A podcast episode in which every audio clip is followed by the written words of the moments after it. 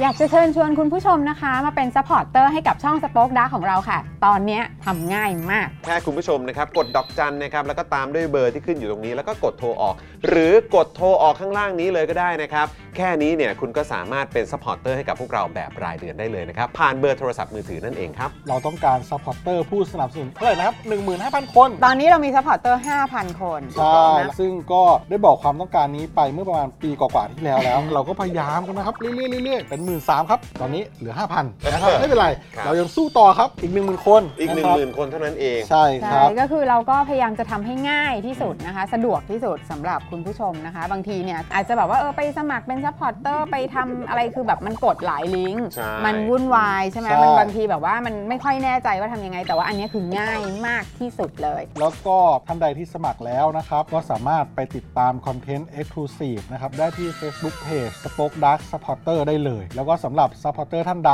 ที่เป็นผู้สนับสนุนอยู่แล้วทาง YouTube หรือ Facebook นะครับ ก็สามารถทักแชทเข้าไป บอกว่าเป็น Supporter อยู่แล้วอยากเข้ากลุ่มลับ Exclusive สำหรับผู้สนับสนุนเท่านั้นนะครับ รีบสมัคร แล้วก็รีบทักแชทกันไปได้เลยนะครับ มากันเยอะๆนะคะ อืมสมัครกันเลยครับผม อีก 1 0,000 คนจะถึงเป้าแล้ว มาสนับสนุนพวกเรากัน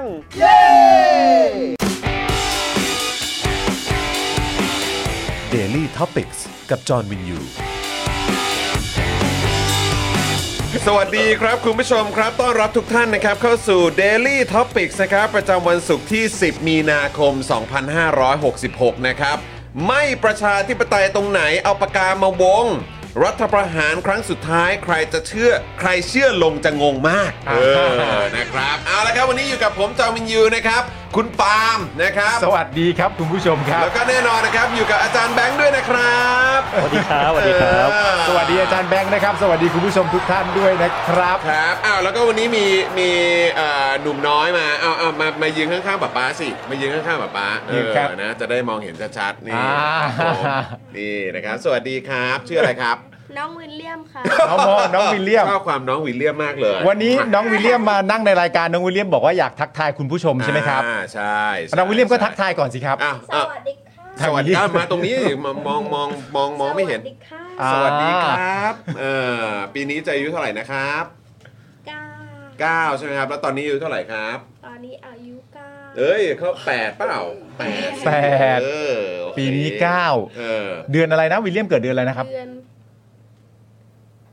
กันยายน เอ้ยไม่ใช่แล้ว กันยายน กะ น้องก็สิ กะอะไรกะระกะกรกฎาก รกฎา เออจุลา โอเค ใช่ไหมจุลายนะอ่าโอเค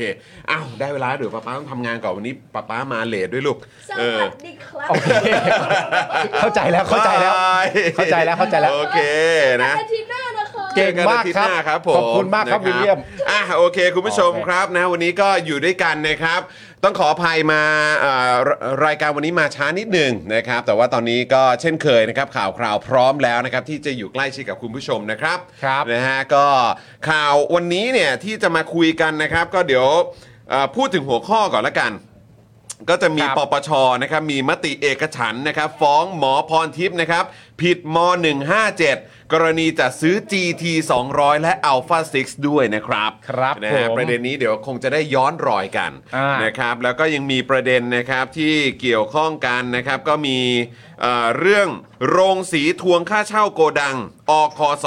300 ล้าน ครับ ทิ้งข้าว 8 ปีจนเน่าไม่จ่ายเงิน เอาแล้ My ว God เอาแล้ว อืมจำนำข้าว แปดปีเลยอ่ะ ครับ แปดปีนี่ ครับ อายุเท่าประยุทธ์เลย ใช่ครับผม เออ นะครับ แล้วก็อีกหนึ่งประเด็นนะครับที่หยิบยกกันขึ้นมานะครับ ก็คือเปิดอันดับดัชนีเสรีภาพทางเศรษฐกิจครับ ครับ ปี 2023 นะครับ ประเทศไทยนะครับตามหลังเวียดนาม อินโด มาเลเซีย ครับ รวมถึงประเด็นนะครับที่ประยุทธ์เนี่ยตอบเรื่องของการทำรัฐประหารด้วยนะครับคุณ โอ้ ผู้ชม โห โอ้อันนี้อันนี้สนุก โอ้โหลั่น อันี้ เน็ต สนุกไปกันได้ยาวๆครับคุณผู้ชม จริงๆอ่ะข่าวท้ายข่าวเดียวก็ชั่วโมงนึงแล้วนะ ผมก็ว่างั้นน่ะ เออ ผมก็ว่างั้นน่ะนะ เออ นะครับ อ่ะ คุณผู้ชมเป็นไงบ้างนะครับ มากันแล้วกดไลค์นะครับ กดแชร์กันด้วยนะครับ แล้วก็ได้ดูเจอข่าวตื้นต่อใหม่กันหรือยัง ผมมายังเลย ผมมายังไม่ได้ดูเลย ยังใช่ไหมยังใช่ไหม เออ นะค ดู รับ แล้วดูแล้ว ดูแล้วใช่ไหม อาจารย์แบงค์ดูแล้วเหรอ เออนะครับ สนุกสนานครับ สนุกสนานครับ เออ นะฮะ อะไร วิลเลียมดูได้ไง ยังไม่ได้ดู อย่าดูเลยลูก เออ ถ้าเกิดหนูหนูต้องรอโตอีกนิดนึงหนูถึงจะดูได้ลูกเออ ป้าป้าขอเออนะครับ อะไรลูก เจลบครับ อะไรลูกทำไมเอา ของไว้บน ไม่เดี๋ยวให้ป้าป้าจัดรายการเสร็จก่อนนะครับ โอเคครับ ไปไปครับ วิลเลียมปิดประตูดีๆด้วยนะครับ ลูกอืมนะครับอะอะไรนะ ไม่อยู่ในมีบ้านเอ่อ มีอยู่ เดี๋ยวเดี๋ยวเดี๋ยวขึ้นไปห้องห้องนอนก็ได้เนี่ยเอ่ออไลออนอยู่ตรงนั้น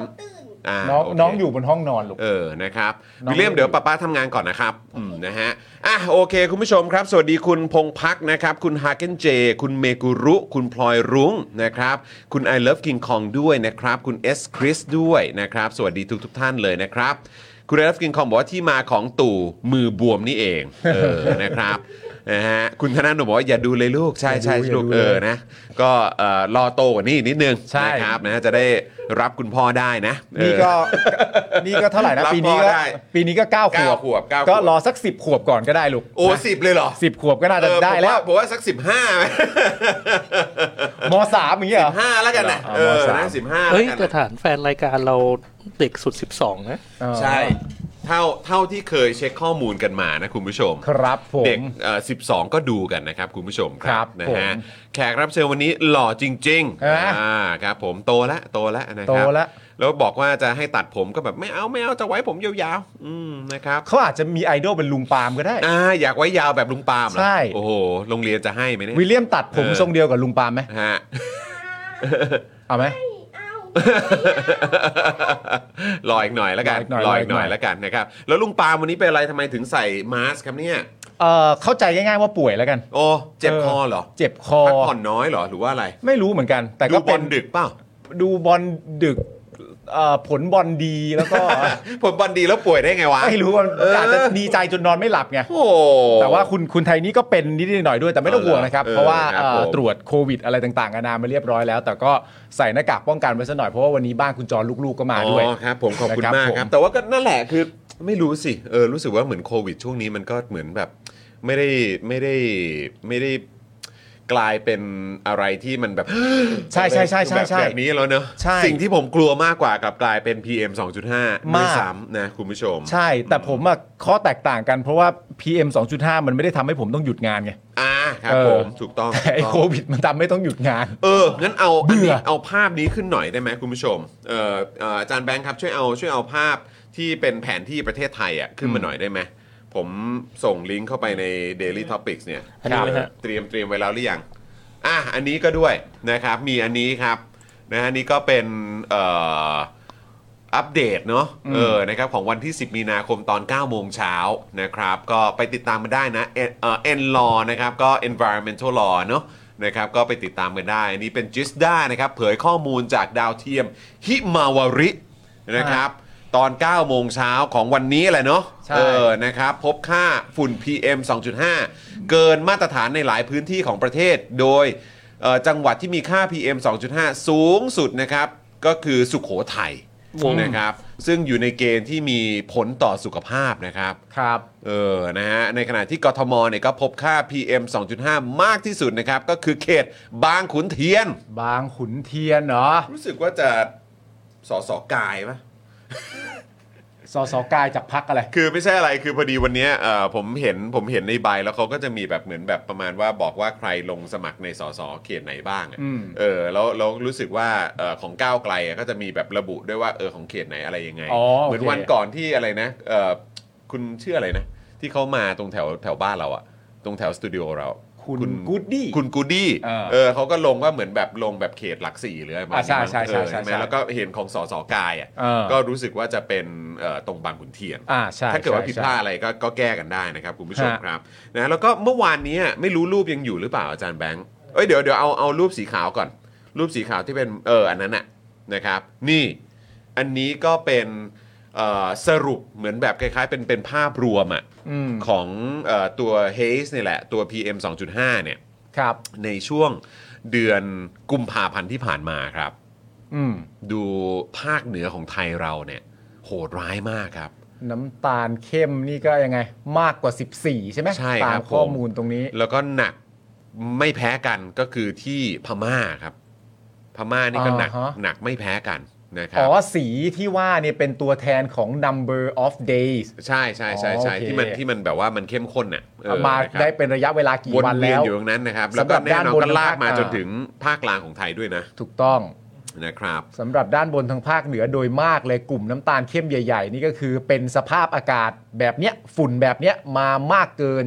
14 วันและมากเกินครึ่งเดือนไปละ อืมใช่ครับผม อยู่กันอย่างนี้มาเกินครึ่งเดือนละ ใช่นะครับ แล้วก็อยากจะอัปเดตคุณผู้ชมนิดหนึ่งคือภาพเมื่อวานนี้เนี่ยเอ้ยมันมีมันมีอีกภาพหนึงผมส่งไปอีกป่ะ เดี๋ยวกันนะ ผมขอดูก่อนอ๋อแล้วก็มีภาพตรงที่เป็นสีเหลืองสีส้มอ่ะ อาจารย์แบงค์เอาขึ้นหน่อยได้ไหมรู้สึกว่าจะอยู่ภาพข้างๆกันแหละ ไม่ใช่ไม่ใช่อันนี้ อีกอันหนึ่งเออ อันนี้ครับ fire intensity ครับ ครับผม นะฮะก็คือเรื่องของการเผาอ่ะ อ่า เออนะฮะ แล้วก็อะไรต่างๆ เหล่านี้ด้วย ซึ่งอันนี้ก็อยากจะอัปเดตคุณผู้ชมเพิ่มเติมอีกนิดหนึ่ง อันนี้ก็เป็นภาพที่เอ่ออัปเดตมาในช่วงของเดือนกุมภาพันธ์ มันมีภาพเมื่อวานที่ผมให้อาจารย์แบงค์เอาขึ้นน่ะที่เป็นแมปใช่ไหมฮะของนาซาที่เป็นความร้อนสีแดงๆเนี่ยที่เราเห็นเนี่ยนะครับ เดี๋ยวอาจจะฝากอาจารย์แบงค์เอาขึ้นอีกทีที่เป็นเอ่อแผนที่ประเทศไทยหรือว่าตรงเนี่ยอ่ะอันนี้ก็ได้ครับ คือแล้วก็อีกอันหนึ่งที่ที่มันจะซูมมาที่ของเมืองไทยอ่ะก็เมื่อวานนี้มีโอกาสได้คุยกับพี่หนูหริ่ง ครับ นะครับเพราะว่าพี่หนูหริ่งเนี่ยก็เอ่อคือเรามีโอกาสได้พูดคุยกัน แล้วก็เอ่อพี่หนูหริ่งเองเนี่ยก็เอ่อมีส่วนเกี่ยวข้องกับการพยายามดับไฟป่า อ่าใช่ ใช่ไหม ใช่ ครับในในภาคหนองภาคเหนืออะไรพวกนี้ อืม ด้วยเหมือนกัน แล้วไอ้ที่เราเห็นกันเนี่ยคุณผู้ชม คือนอกจากการเผา อืม ข้าวโพด อืม แล้วก็อ้อย อืม ก็คือผลิตภัณฑ์เอ่อพืชผลทางการเกษตรใช่ไหม อืม ครับนะฮะเอ่อมันยังมีประเด็นของการที่พอเผาพวกนี้แล้วเนี่ย อืม นลามไปทำให้ป่าเนี่ยไหม้ไปด้วย อ่า เพราะฉะนั้นเนี่ยก็คือว่ามันไม่ใช่ไอ้จุดจุดจุดจุดๆๆๆพวกเนี้ยมันไม่ใช่แค่เผาพวกเอ่ออ้อยแล้วก็เผาพวกข้าวโพดเท่านั้นนะ อ่า คือต้องบอกว่าพอเผาอะไรพวกนี้แล้วเนี่ยมันลาม อ่า มันลามไปเผาป่าด้วย อ่า ป่าก็โดนเผาไปด้วย ในพม่าเนี่ยที่เห็นแบบว่าโอ้โหมันแน่น ๆ แบบนั้นนะครับ แล้วก็ในกัมพูชารวมถึงลาวเนี่ยที่เอ่อแดงแป๊ดขนาดนี้ด้วยเนี่ย อืม ก็คือต้องบอกเลยว่าเขาก็เผาพวกข้าวโพดเผาอะไรพวกนี้ด้วยเอออ ม เผาอะไรพวกนี้ด้วยเหมือนกัน แต่ว่ามันลามไปจนถึงพวกป่าด้วยเหมือนกันครับ อ่า เออ นะครับ ซึ่งพอมันลามไปแบบนี้เนี่ยมันก็เลยยิ่งทำให้เกิดมลภาวะเข้าไปอีก อืม ใช่ไหมครับ แต่ประเด็นมันก็คือว่า พอป่ามันโดนเผาไปเนี่ย อืม เวลาฝนมาหรือว่าเข้าสู่หน้าฝนเนี่ย ป่าเหล่านี้เนี่ย มันก็จะมีการฮิวตัวเอง อ่า มันก็จะเหมือนแบบฟื้นฟูของตัวพวกมันเองอะ จากการถูกเผาไหม้ มันก็จะกลับมาเขียวชอุ่มอีกครั้ง อ่า แต่ครับไอ้พวกฝุ่นอะไรต่างๆเนี่ยบางทีมันก็คือฝุ่นฝุ่นที่มันเกิดขึ้นเนี่ยสตจุดเริ่มต้นสตาร์ทจริงๆมันก็คือมาจากการเผาพืชผลทางการเกษตรนี่แหละ อ่า ไอ้พวกแบบว่าเอ่อข้าวโพดแล้วก็อ้อยอะไรแบบเนี้ย อ่า เพราะฉะนั้นเนี่ยประเด็นมันก็คือว่าหลายคนเนี่ยก็บอกว่าเฮ้ยแบบนี้เราต้องปลูกป่าสิ อืม เราต้องช่วยกันปลูกป่า เออ เพื่อให้แบบว่าเอ่อช่วยเรื่องของสิ่งแวดล้อม เออ ช่วยเรื่องของมลพิษมลภาวะอะไรต่างๆ ได้ด้วย เออ เหมือนกัน อาจจะช่วยลด PM 2.5 ไหมแต่จริง ๆ แล้วเนี่ยมันถ้าจะแก้ปัญหาโดยตรงเนี่ยมันต้องมีกฎหมายออกมาควบคุมเรื่องของการเผา ขย้อนกลับมาที่เดิ พวนี้มครับนะฮะเพราะฉะนั้นคืออย่าเข้าใจผิด เอออย่อาแก้กันผิดประเด็น เออ มันไม่ใช่ครับ เออ นะฮะถ้าจะแก้มันต้องมีการบังคับใช้กฎหมาย เออ กับ กลุ่มคนที่เผาพวกอ้อย เผาพวกข้าวโพดอะไรพวกนี้แหละ อ่าร ร วมไปถึงกลุ่มทุนที่ซื้อเอ่อผลิตผลอะไรต่างๆ จากคนที่เขาเผา อ่า อะไรเหล่านี้ อ่า ใช่ไหมครับ คือไม่ใช่ว่าการปลูกป่าอะไรต่างๆกันานา มันไม่ใช่โครงการหรือนโยบายที่ดี มันก็คงดีในส่วนของมัน มันก็ แหละ ดีในส่วนของ แต่ใน มั แง่ของการว่าถ้าแบบเหมือนจะโรแมนติไซส์มาว่า อ๋อปลูกป่าแล้ว ปลู แบ ก บว่า ปลากันดีกว่า แล้วมัน เออ จะได้มีธรรมชาติออกซิเจน ยั่งยืนอะไรต่างๆนานา เพื่อจะมีจุดประสงค์โดยเป้าหมายว่าจะเอามาแก้ปัญหาเรื่อง PM 2.5 ในแง่ของการที่เกิดจากการเผาอ้อยหรือการเผาข้าวโพดเนี่ย อันเนี้ยเกือบจะสุดของปลายเหตุแล้ว ใช่อืม เพราะว่าแต่แต่กว่าไอ้ปลายเหตุที่ว่าจะมาเจอต้นเหตุเนี่ยต้องถือว่ายังอีกไกลกันมาก อีไกล ละ ครับ อ่า อีกไกลครับคุณผู้ชมนะครับ ย้อนกลับมาก็คือจัดการไอ้เรื่องการเผาเนี่ยให้เบ็ดเสร็จซะก่อน ถูกต้อง มี ครับ กฎหมายเข้ามาควบคุมซะ ถู ก่ ก อน ต้องครับอืม ก็จริง ๆ แล้วคล้ายๆ กับที่คุณเอ่อสีทาพูดนะ อืม ตอนที่เป็นชาวเน็ตอะ ครับ เมื่อแบบว่าเอ่อเมื่อเมื่อรัฐบาลไม่ดูแลที่ต้นเหตุอะ อืม ประชาชนก็ต้องมาดูแลกันที่ปลายเหตุ ใช่ อันนี้เป็นคำพูดที่เป๊ะมาก ใช่ เมื่อรัฐบาลที่มีกฎหมายแล้วสามารถจะออกกฎหมายได้ ไม่ดูแลที่ต้นเหตุเนี่ย ประชาชนเราก็ดูแลตัวเองกันที่ปลายเหตุเอา ซึ่งเศร้ามากอะ คุณมิมินินิบอกว่า ลาวก็มีคลิปข่าวเด็กนักเรียนไปช่วยดับไฟที่ไหม้ป่าใกล้ๆโรงเรียนด้วยครับ อืม ใช่แล้วก็คือคุยกับพี่หนูริ่งเนี่ยก็บอกว่าโอ้โหแล้วยิ่งถ้าเป็นฝั่งพม่า ฝั่งลาวฝั่งกัมพูชาเนี่ยเขาไม่ได้มีหน่วยแบบดับไฟป่า อืม แน่ เอ ๆ อ ที่ทันท่วงทีแม้กระทั่งบ้านเราเองก็ก็มีแหละ แต่ก็คือแบบมันก็การจะครอบคลุม อืม ให้ทั่วถึงเนี่ย อืม มันก็ยากอ่ะ อ่า เพราะฉะนั้นไอ้เรื่องของการควบคุมต้นเหตุอะของการเผาเหล่านี้เนี่ย อืม มันก็ต้องคุมให้ให้ดีที่สุดก่อน ถูก เออใช่ไหมครับ ครับ แล้วก็ย้ำอีกครั้งอะคุณผู้ชม เมื่อวานนี้ใช่ไหมประยุทธ์ตอบคำถามนักข่าวเรื่องฝุ่น PM 2.5 ว่า นายกเห็นใจ แต่ขอให้มองภาพรวมที่ทำให้เกิดความเสียหาย ซึ่งจะบอกว่ารัฐบาลไม่สนใจ PM 2.5 ไม่ได้ เราทำทุกปีบางปีลดลง บางปีก็เพิ่มขึ้น อันนี้มึงทำแล้วใช่ไหม อืม นะฮะต้องดูว่าเพิ่มขึ้นจากตรงไหนและต้องแก้ จุดนั้น โดยเฉพาะการทำการเกษตรแบบเผา ต้องขอร้อง ผมไม่อยากใช้กฎหมาย หากใช้กฎหมายก็ผิด กฎหมายกันหมด และมีปัญหาหมด ไม่อยากให้ใครเดือดร้อน แต่ต้องนึกถึงคนคุณภาพชีวิตคนอื่น และสุขภาพคนอื่นด้วย อากาศเป็นพิษ ไม่ใช่รัฐบาลไม่สนใจอะไรเลย พูดแบบนี้ไม่ได้ครับ ก็เป็นเรื่องที่น่าตลกนะครับ เพราะว่าเอ่อลักษณะการตอบคำถามถ้าสามารถตอบคำถามแบบนี้ได้เนี่ย ครับ อันนี้ก็พูดกันตรงๆว่าเอาเอาแมวที่ไหนมาตอบก็ได้อะ ใช่ ถ้าจะตอบได้แค่นี้นี่ก็คือเอาแมวที่ไหนมาตอบก็ได้ เพราะมันแบบนี้ครับ อืม เราแก้ปัญหาแล้วครับ ครับ บางปีก็ลดบางปีก็เพิ่ม เราแก้ปัญหาแล้วครับ บางปีมันก็ลด บางปีมันก็เพิ่ม อันนี้คือแก้ปัญหาแล้วเหรอ แก้แล้ว เออ จากคำพูดมันบอกว่ามันแก้แล้ว ครับ เฮ้ยปาล์มไอ้ยจอไอ้ยจอนกูแก้ปัญหาแล้วนะเว้ยบางวันมันก็ลดบางวันมันก็เพิ่มเว้ย มึงก็ลุ้นๆไปแล้วกันว่า เออ มึงจะเจอวันไหน ครับผมอ๋อนี่แก้ว่ะ เออเนี่ยกูแก้แล้ว ครับผม เหมือนที่ผมโพสต์ไปในทวิตเตอร์ว่าฟังมาตั้งแต่ต้นจนจบเนี่ยหัวคือบอกว่าแก้แล้ว ครับ เอาเป็นตัวใหญ่ๆ เลย อยากให้สื่อและประชาชนคนไทยที่เชียร์เนี่ยเอาคำนี้ไว้เป็นหลักว่าแก้แล้ว มันยึดคำนี้คำว่าแก้แล้ว แต่หลังจากนั้นไปเหตุผลที่มันพูดประกอบคำว่าแก้แล้วเนี่ย ไม่ได้เข้ากับคำว่าแก้แล้วเลยแม้แต่คำเดียว อืม ก็ต้องไปดูด้วยว่าทำยังไงไม่อยากใช้กฎหมายกลัวคนจะลำบาก ถ้าใช้กฎหมายขึ้นมาครั้งหนึ่งคนจะโดนมันก็โดนกันหมด อืม ทั้งหมดเนี้ยมีความเกี่ยวข้องอะไรกับคำว่าแก้แล้ว นั่นน่ะดิ ไม่มีสักคำที่บอกว่าแก้แล้ว แล้วมันง่ายมากเลยนะ ในการที่เราจะพูดว่า แก้แล้วบางปีมันก็ลด บางปีมันก็เพิ่ม จะบอกว่ารัฐบาลไม่ทำอะไรเลย ก็ไม่แฟร์ทีนี้คำถามในหัวประชาชน ก็ต้องถามขึ้นมาทันทีถูกไหมว่า ไอ้ที่ว่าแก้แล้วเนี่ย มันแก้ยังไง อืม มันแก้ไปถึงไหนแล้ว อืม คำตอบที่ได้มาจากที่คุณอ่านเมื่อกี้ก็คือว่า ก็ต้องไปดูว่าตรงไหนมันแก้ตรงไหนมันทำอะไรได้ อืมแล้วก็ต้องไปดูว่าปัญหามันอยู่ที่ตรงไหน อ่ะต้องไปดูว่าปัญหามันอยู่ที่ตรงไหน นี่คือจากปากคนที่บอกว่าแก้แล้ว เออ แต่บอกว่าให้ไปดูว่าปัญหามันอยู่ที่ตรงไหนวะ ถูก ออ เพราะฉะนั้นตั้งแต่ต้นที่ผมพูดว่าแมวที่ไหนมาตอบก็ได้ ตัดทิ้งไปเป็นหมาที่ไหนมาตอบก็ได้ เอางี้ดีกว่า อย่างนั้นดีกว่าครับ อย่างนั้น ผม ดีกว่า จริง ๆ ครับคุณผู้ชม เรากำลังอยากรู้ปัญหาเขาบอกว่าอะไรนะ อะไรต้องไปดูว่าปัญหาอยู่ที่ตรงไหนใช่ไหม บอกว่าต้องดูว่าเอ่อมันเพิ่มขึ้นจากตรงไหนและต้องแก้จุดนั้น อ่า อืม เราต้องการคำตอบว่าเราอยากรู้เป็นคำตอบเป็นแอนเซอร์ว่าเพิ่มขึ้นจากตรงไหน เราอยากรู้ว่าที่ที่มึงจะไปแก้คือที่ไหน มึงตอบคำถามว่าก็ต้องไปดูว่าเพิ่มที่ตรงไหนแล้วก็ไปแก้ตรงนั้น อืม อืม ครับ แก้แล้วแก้แล้ว ขอบ ค คุ รับ ณมากจ้ะเออ แก้แล้ นะคว รับ แก้แล้ว ยังไงก็อยากจะฝากด้วยนะครับว่าอยากให้สื่อช่วยลองไปตามดูกันหน่อยเนาะ อืม เออนะครับเขาบอกว่าโอ๊ยเดี๋ยวจะผิดกฎหมายกันหมด เดี๋ยวจะเป็นปัญหาเดี๋ยวจะโดนอะไรกันหมดอะไร อ่า แบบเนี้ยเอองั้นก็อยากจะรู้เหลือเกินนะครับ อ่า ว่าเนี่ยกังวลว่าพวกเกษตรกรหรือว่าประชาชนทั่ว ๆ ไปเขาจะเจอปัญหาหรือเปล่า ไปกังวล ใช่ไหม ตรงนั้นหรือเป กั ล่า งวลตรงนั้นหรือเปล่า หรือ เออ ว่าไปกังวลในเรื่องของกลุ่มทุนใหญ่อะไรหรือเปล่า เออ เออ นะครับ อยากจะให้เอ่อนักข่าวนะครับ เออ หรือว่าสื่อเนี่ยช่วยแบบว่า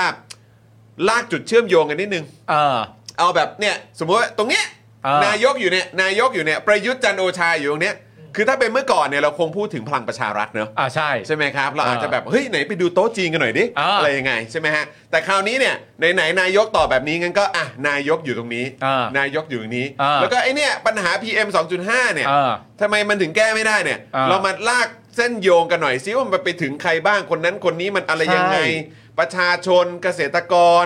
กลุ่มทุน บริษัท ทำอะไรยังไงหรือเปล่า เออ เออ มันไปถึงตรงหน่วยงานรัฐยังไง แล้วมันลากไปจนถึงนายกยังไงบ้าง เออ นะครับ เราจะได้หาทางแก้ปัญหากันได้ ตรงจุด ใช่ ไหมเพราะว่าเห็นนายกบอกว่า ต้องไปดูว่ามันเพิ่มขึ้นจากตรงไหน แล้วก็จะได้แก้จุดนั้นไง ถูกต้อง และถ้านายกได้แต่ตอบคำถามด้วยคำถามเนี่ยทีนี้ก็คงเป็นหน้าที่ของสื่อกับประชาชนแล้วที่ต้องลากกราฟกันเอง ครับ แล้วก็เอากราฟที่ว่าไปถามนายกอีกทีนึงว่าอ่าเราดูมาแล้วครับว่าที่นายกบอกว่าถ้าเกิดใช้กฎหมายมาเนี่ยมันก็โดนกันหมดเนี่ย เราลองลากมาดูคนที่โดนกันหมดน่าจะเป็นอย่างนี้นายกเห็นด้วยไหมครั เออ ย่างเงี้ย เนอะ เออ นะครับอ่ะโอเค ก็วันนี้ไม่มีอะไรเปิดเอ่อรายการมานะครับ แล้วก็คือมันเหมือนคือปกติอะคุณผู้ชมเวลาหยิบโทรศัพท์มือถือขึ้นมาเนอะเราก็จะเช็คว่ามีใครโทรมาไหมมีใครส่งข้อความอะไรมาหรือเปล่าอ่ะเช็คข่าวใน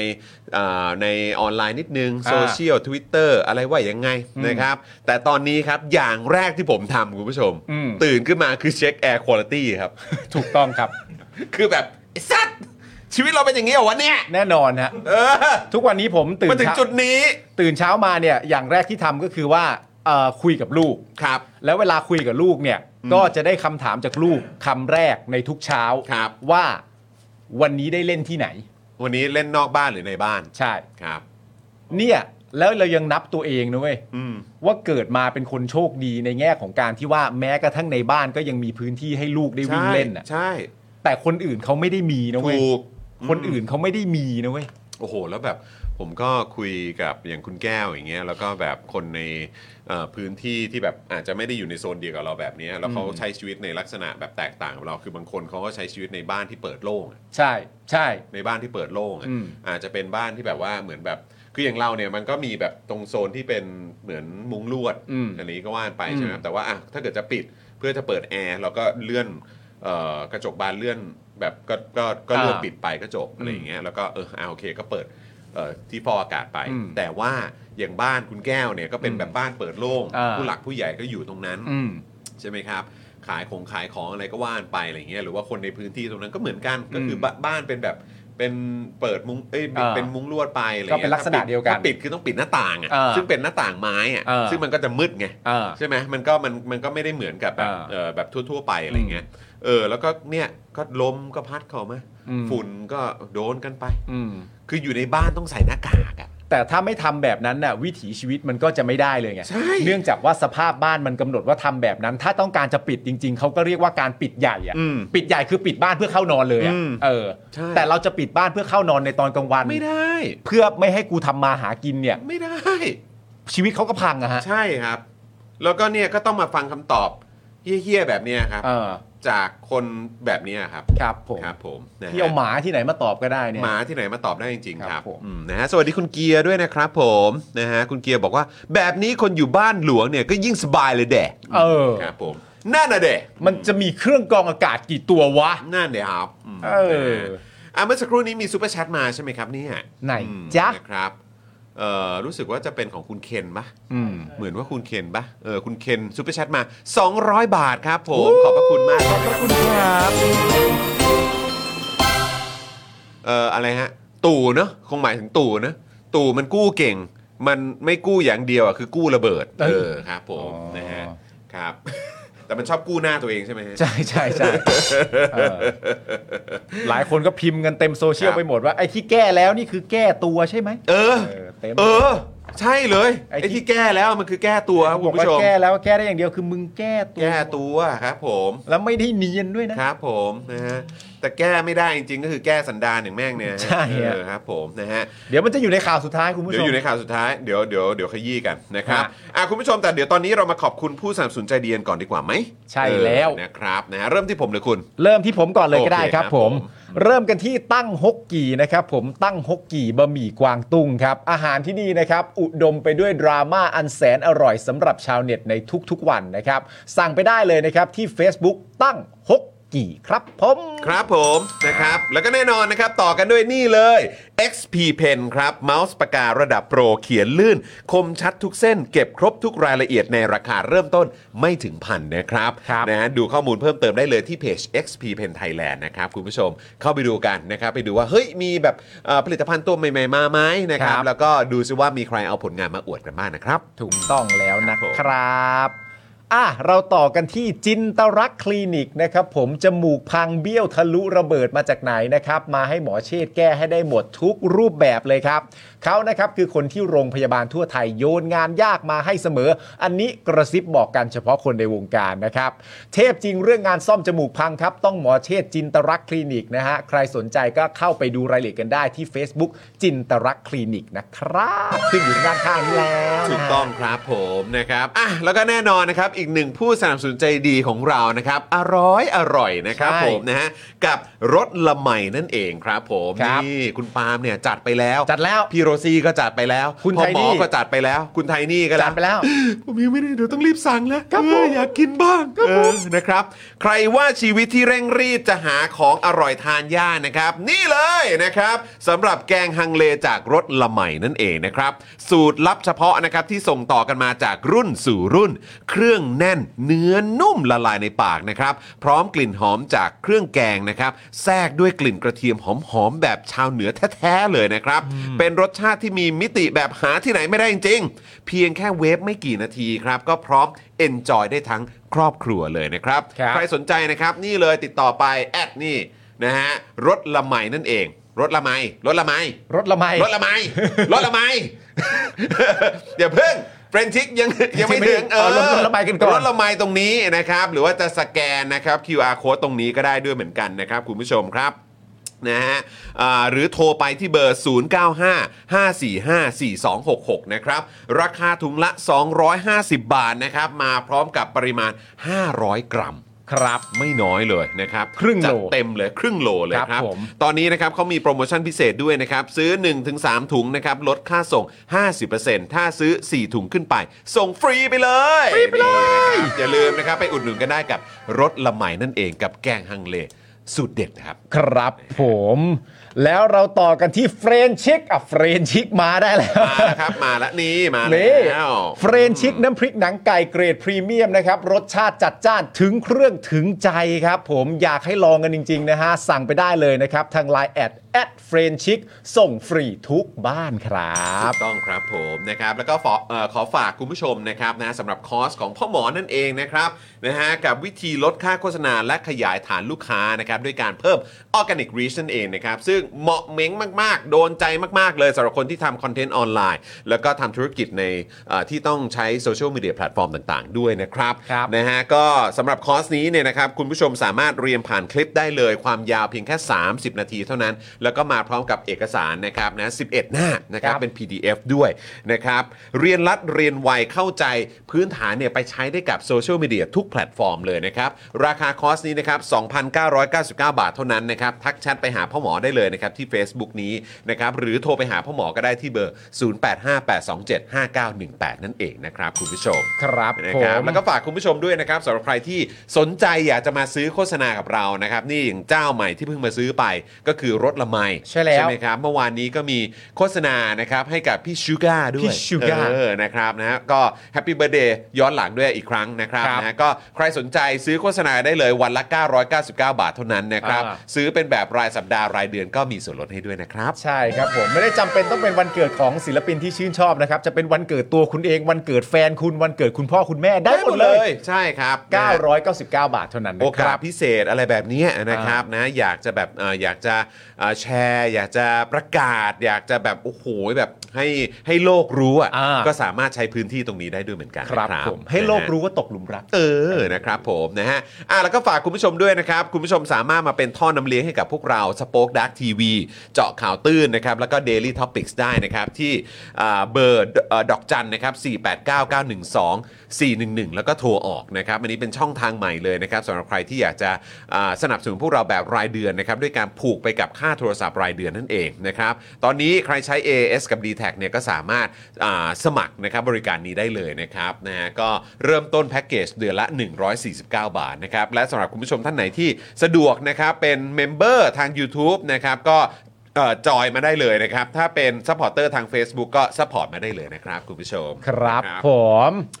จะซื้อรถละไมแต่แอดไลน์เฟรนชิกจะเกิดอะไรขึ้นเนี่ยแหมจังหวะซิทคอมเกินห แต่มีคุณเอส บ้า คริส บก ส่งเข้ามาว่ารถระไม X เฟรนชิกนี่ก็น่าสนใจ ให้ นะ ครอสกันเหรอ เฮ้ยผมว่าน่าสนใจนะ โอ้น่าสนใจน่าสนใจ ใช่ฮะ เออนะครับ อย่าลืมนะข้าวสวยร้อนๆนะ ใช่ ไข่เจียวร้อน อ่า โอ้โหสักสองฟองไหม สัก มันจะได้แบบหนาๆหน่อย สองฟองมันจะฟูๆหน่อย เออฟูๆหน่อย แล้วก็ถ้าเกิดว่าใครต้องการจะ French fry รสเผ็ดก็ เออ เอ่อน้ำปลาพริกบีบมะนาว เอ้ยโอ้โห เชื่อผมฮะ มึงเมื่อกี้อะตอนกูอ่านรถละไมกูก็กลืนน้ำลาย เนี่ยแล้วตอนนี้กูก็กลืนน้ำลาย เนี่ย กลืนจริงด้ นิ วย สัยกลืนจริงกลืนจริง เออ น้ำปลาพริกบีบมะนาว ครับผม ตักพริกเยอะๆอย่างเงี้ย เนี่ยอ่ะกูกินน้ำล้างน้ำลายกัน ตัดไข่เจียวโปะเงี้ยแล้วก็ one perfect bite จัดช้อนให้ดี เออพอ สิ พอสิ ๆ พอแล้วสิ พอสิ พอแล้วสิ เครับผม ไปเที่ยวไหนกับลูกมา อะไรนะ ไปเที่ยวไหนกับ พา ลู ลู ก ก มา ไปฮาร์เบอร์แลนด์มา กินข้าวยัง ยัง อ่ะสบายกู ก็เนี่ยแหละ ทีนี้นะเว้ยจอห์พนอ แล้ว ก็เนี่ยคุณผู้ชมคือต้องไปหาที่ให้ลูกเล่นน่ะ ใช่ เข้าใจปะ ถูก คือ เ ปกติผมก็เล่นข้างนอกเนี่ยแหละครับ พยายามจะแบบ เออ แบบอยากอยู่กับลูกให้เยอะที่สุด เออ เล่นกันในบ้านเล่นนอกบ้านอะไรแบบเนี้ยแต่คือนอกบ้านตอนนี้ก็ไม่ได้แล้วอ่ะ ไม่ได้ครับ จะพาลูกไปเตะฟุตบงฟุตบอลก็อื้อหือยังคิดเลยอ่ะ ไม่ได้ครับ นะครับ ฝุ่นก็เยอะก็เลยต้องพาออกไปข้างนอกเนี่ยแหละครับอืม ภาวะนี้เอ่อคุยกับคุณไทนี่ ครับ ว่าภาวะเนี้ยถ้าเกิดว่าเราตัดสินใจด้วยตัวเราเองอะ อืม ว่าแบบ เฮ้ย ยังไงเราก็อยากให้ลูกเล่น เพราะว่าเพราะว่าน้องเอริอะเป็นแบบเป็นเป็นเด็ก outdoor เออเป็นสายแอคทิวิตี้อ่ะ แน่นอนแบ อื บ ม ร้อยเปอร์เซ็นต์อะไรเงี้ยเขาอยู่นอกบ้านมากกว่าอยู่ในบ้านอีก ครับ เวลาผมกับคุณไทนี่พาไปเล่นอะไรเงี้ยหรือแม้กระทั่งแบบเดลี่ประจำวันอะ อืม แต่ตอนนี้เราก็พูดกันว่าเฮ้ยถ้าเราเอาเขาไปเล่นข้างนอกบ้านเพียงเพราะว่าเราอยากจะดูเขาเล่นอะ โอ้ไม่ได้ นั่นแปลว่าเราเป็นพ่อแม่ที่เราไม่รับผิดชอบแล้วนะ ไม่โอเค ไม่โอคเครับผมใช่ ไม่ ครับ ดีต่อเขา นะฮะ อ่ะ เมื่อกี้มีซูเปอร์แชทจากคุณพัชชามาด้วยนะค เหร รั อบ ครับ ผมนะฮะ 69 บาทใช่ไหมเมื่อสักครู่นี้นะครับ ขอบพระคุณมากเลยนะครับ ครับ เบิร์ดเดย์ชูการ์ย้อนหลังค่ะ อ่า อืมก็ตามสไตล์อาร์มี่เนาะ ใช่ครับ เออนะครับ ทุกวันนี้ติดตามคุณพัชชาใน Twitter ก็จะ ใช่ อาร์มี่ทั้งนั้นแหละครับ ใช่ เออหัวใจสีม่วงมาตลอด เอออื มครับผม นี่คือประเด็นคือหลาย ๆ คนไม่รู้นะฮะ ฮะ ว่าจริง ๆ แล้วเนี่ย คุณชูก้าเนี่ย ครับ ชื่อเกาหลีใต้จริง ๆ เขาชื่ออะไรเนี่ย อ่า หลาย ๆ คนยังไม่รู้นะ ฮะ ก็เมื่อวานนี้ก็เพิ่งเบิร์ดเดย์เขาไป ก็เบิร์ดเดย์เขาไปก็ก็เรียกชูก้าไง อ่าชูการ์ ใช่ก็เรียกชูก้า ครับผม แต่ว่าคุณผู้ชมไม่รู้ อ่า ว่าจริง ๆ เขาชื่ออะไร อ่า อ่าใช่ มึงเนี่ยก็ขุดหลุมให้ตัวเอง เฮ้ย มึงว่ากูอย่างนี้ กูไปกินรส ละไม อ่ะ โอเค โอ้ยเอออ่ะแล้วก็คุณอัดนะครับซูเปอร์แชทมา 69 บาทด้วยนะครับ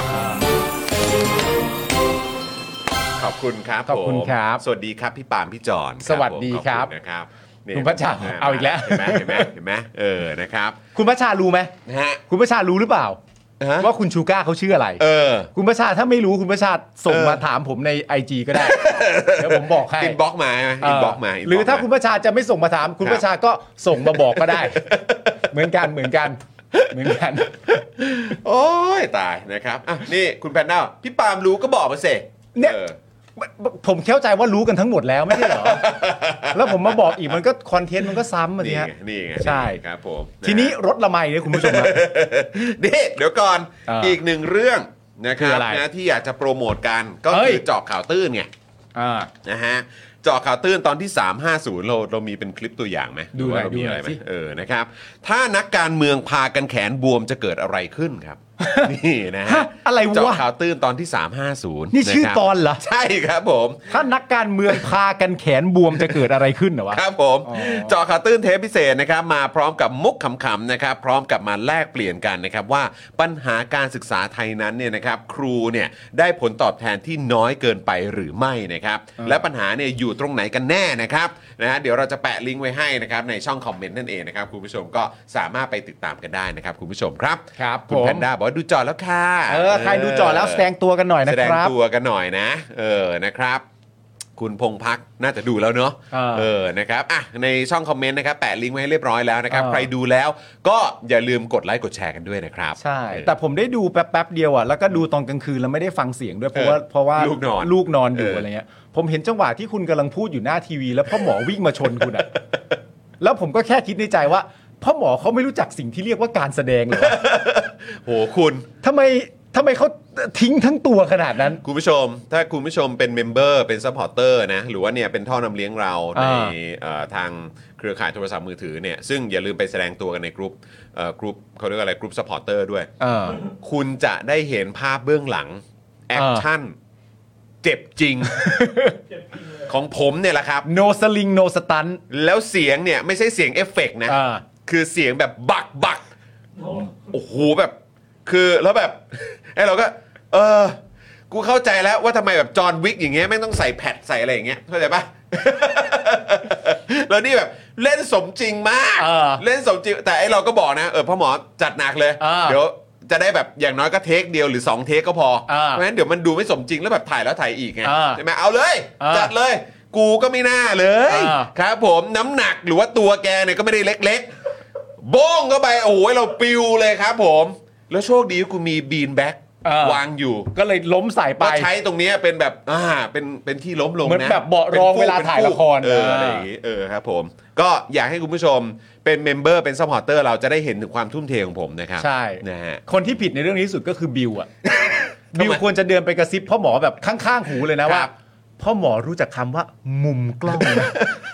ทั้งบิว ทั้งกรอะไรต่างๆ เนี่ยเออนะครับแล้วพี่โรซี่ไม่อยู่ดูด้วยนะ เออ พี่โรซี่อยู่ดูแค่ตอนทอล์กเว้ย ไปแล้ว เออแล้วก็หายไปเลย เขาควบคุมแค่ตอนนั้น ครับคือโอ้โหไม่มาดูแบบน้องเลยว่าเป็นตายร้ายดียังไง เออ เออนะ เขา ผัวผัวตัวเองเนี่ยเล่นโหดขนาดไหน แล้วถ้าเขาเข้ามา เออ สภาพอย่างเงี้ย ฮะ มึงจะโกรธไหมแบบว่า ฮะ มึงถูกชนปุ๊บไปเสร็จเรียบร้อยอะแล้วพี่ซี่เดินเข้ามาแล้วไปหาพี่แอมเจ็บไหล่นะ โอ้โห มันก็คงจะเจ็บเหมือนกันนะ อะไรวะเออนะครับ ลองดูลองดูคุณผู้ชมฮะ อ่าคุณคุณเต๋าป่ะฮะ ใช่ไหมฮะคุณเต๋าป่ะฮะ คุณ ใช่ไหมคุณเต๋าเนอะ คุณเต๋า ออ ว่าคุณ นะครับ เต๋า นะซูเปอร์แชทมา 69 บาทนะครับ ขอบคุณมากครับ ขอบคุณนะครับ ดูแล้วแชร์แล้วตลกชอบ เออ เอาอีก เอาอีก ครับผมได้ครับได้ครับผม สรุปงานงานคราฟต์นี้แบบแบบ OG เจอข่าวตื้นต้องกลับมาแล้วนะ ถูกใจไงคน เออ ถูกใจไงเออนะครับ คุณโนอาบอกว่าจอห์นวิกยูใช่ไหมฮะ เอออื มครับผมกลายเป็นจอห์นวิกไปแล้วนะฮะ เอากูไปเล่นบ้างไหมล่ะ แต่ว่าเอาพ่อ มามาไหมล่ะ ไม่มาแต่เอาเอาพ่อหมอไปฉากอื่น นะ ไม่ได้ กูไม่ร่วมซีนนะกับพ่อหมออะ เสน่ห์เสน่ห์เจอข่าวตื้นเนี่ยก็คืออันนี้ เสน่ห์เจาะคอตื้นคือพ่อหมอต้องวิ่งชนมึงอย่างเงี้ยเหรอ มันแบบอื่นก็ได้ เออนะครับเอาคุณจูดไปฮะคุณจูด XV นะครับมาเป็นเมมเบอร์ใหม่ของเราด้วยนะครับ โอ้ขอบคุณมากครับ ขอณแหมเป็น VIP 2 บวกแล้วนะ ว้าว เมื่อเมื่อสักครู่ด้านล่างครับ ค คุ รับ ณแชร์ครับ ไหนไหน แชร์ฮะ คุณ เป็น แชร์ด้วยเป็นเมมเบอร์ด้วย 17 เดือนแล้ว โอ้โหสุดยอด ขอบคุณนะครับ วันนี้มาทัน วันนี้มาทัน ครับผม ยินดีครับผมนะอ่ะโอเค คุณผู้ชม เริ่มข่าวกันเลยดีกว่า เออ กลับมาที่เรื่องราวนะครับที่ โอ้เราพูดกันมาตั้งนานแล้วอะ ใช่ เจาะเคาน์เตอร์นี่ก็เล่นแล้วเล่นอีก ใช่ ถึงขั้นต้องทำพร็อพขึ้นมาเลยอะ ใช่ นะครับผม คุณผู้ชม คุณผู้ชมไม่รู้หรอกนะว่าข่าวเนี้ยมันศักดิ์สิทธิ์กับกับแม้ตัวคุณจรโดยตรงขนาด ไหน อะไรที่เกี่ยวกับ GT 200 เนี่ยที่ผมเคยเล่าให้คุณผู้ชมฟังเนี่ยมันย้อนกลับไปนะ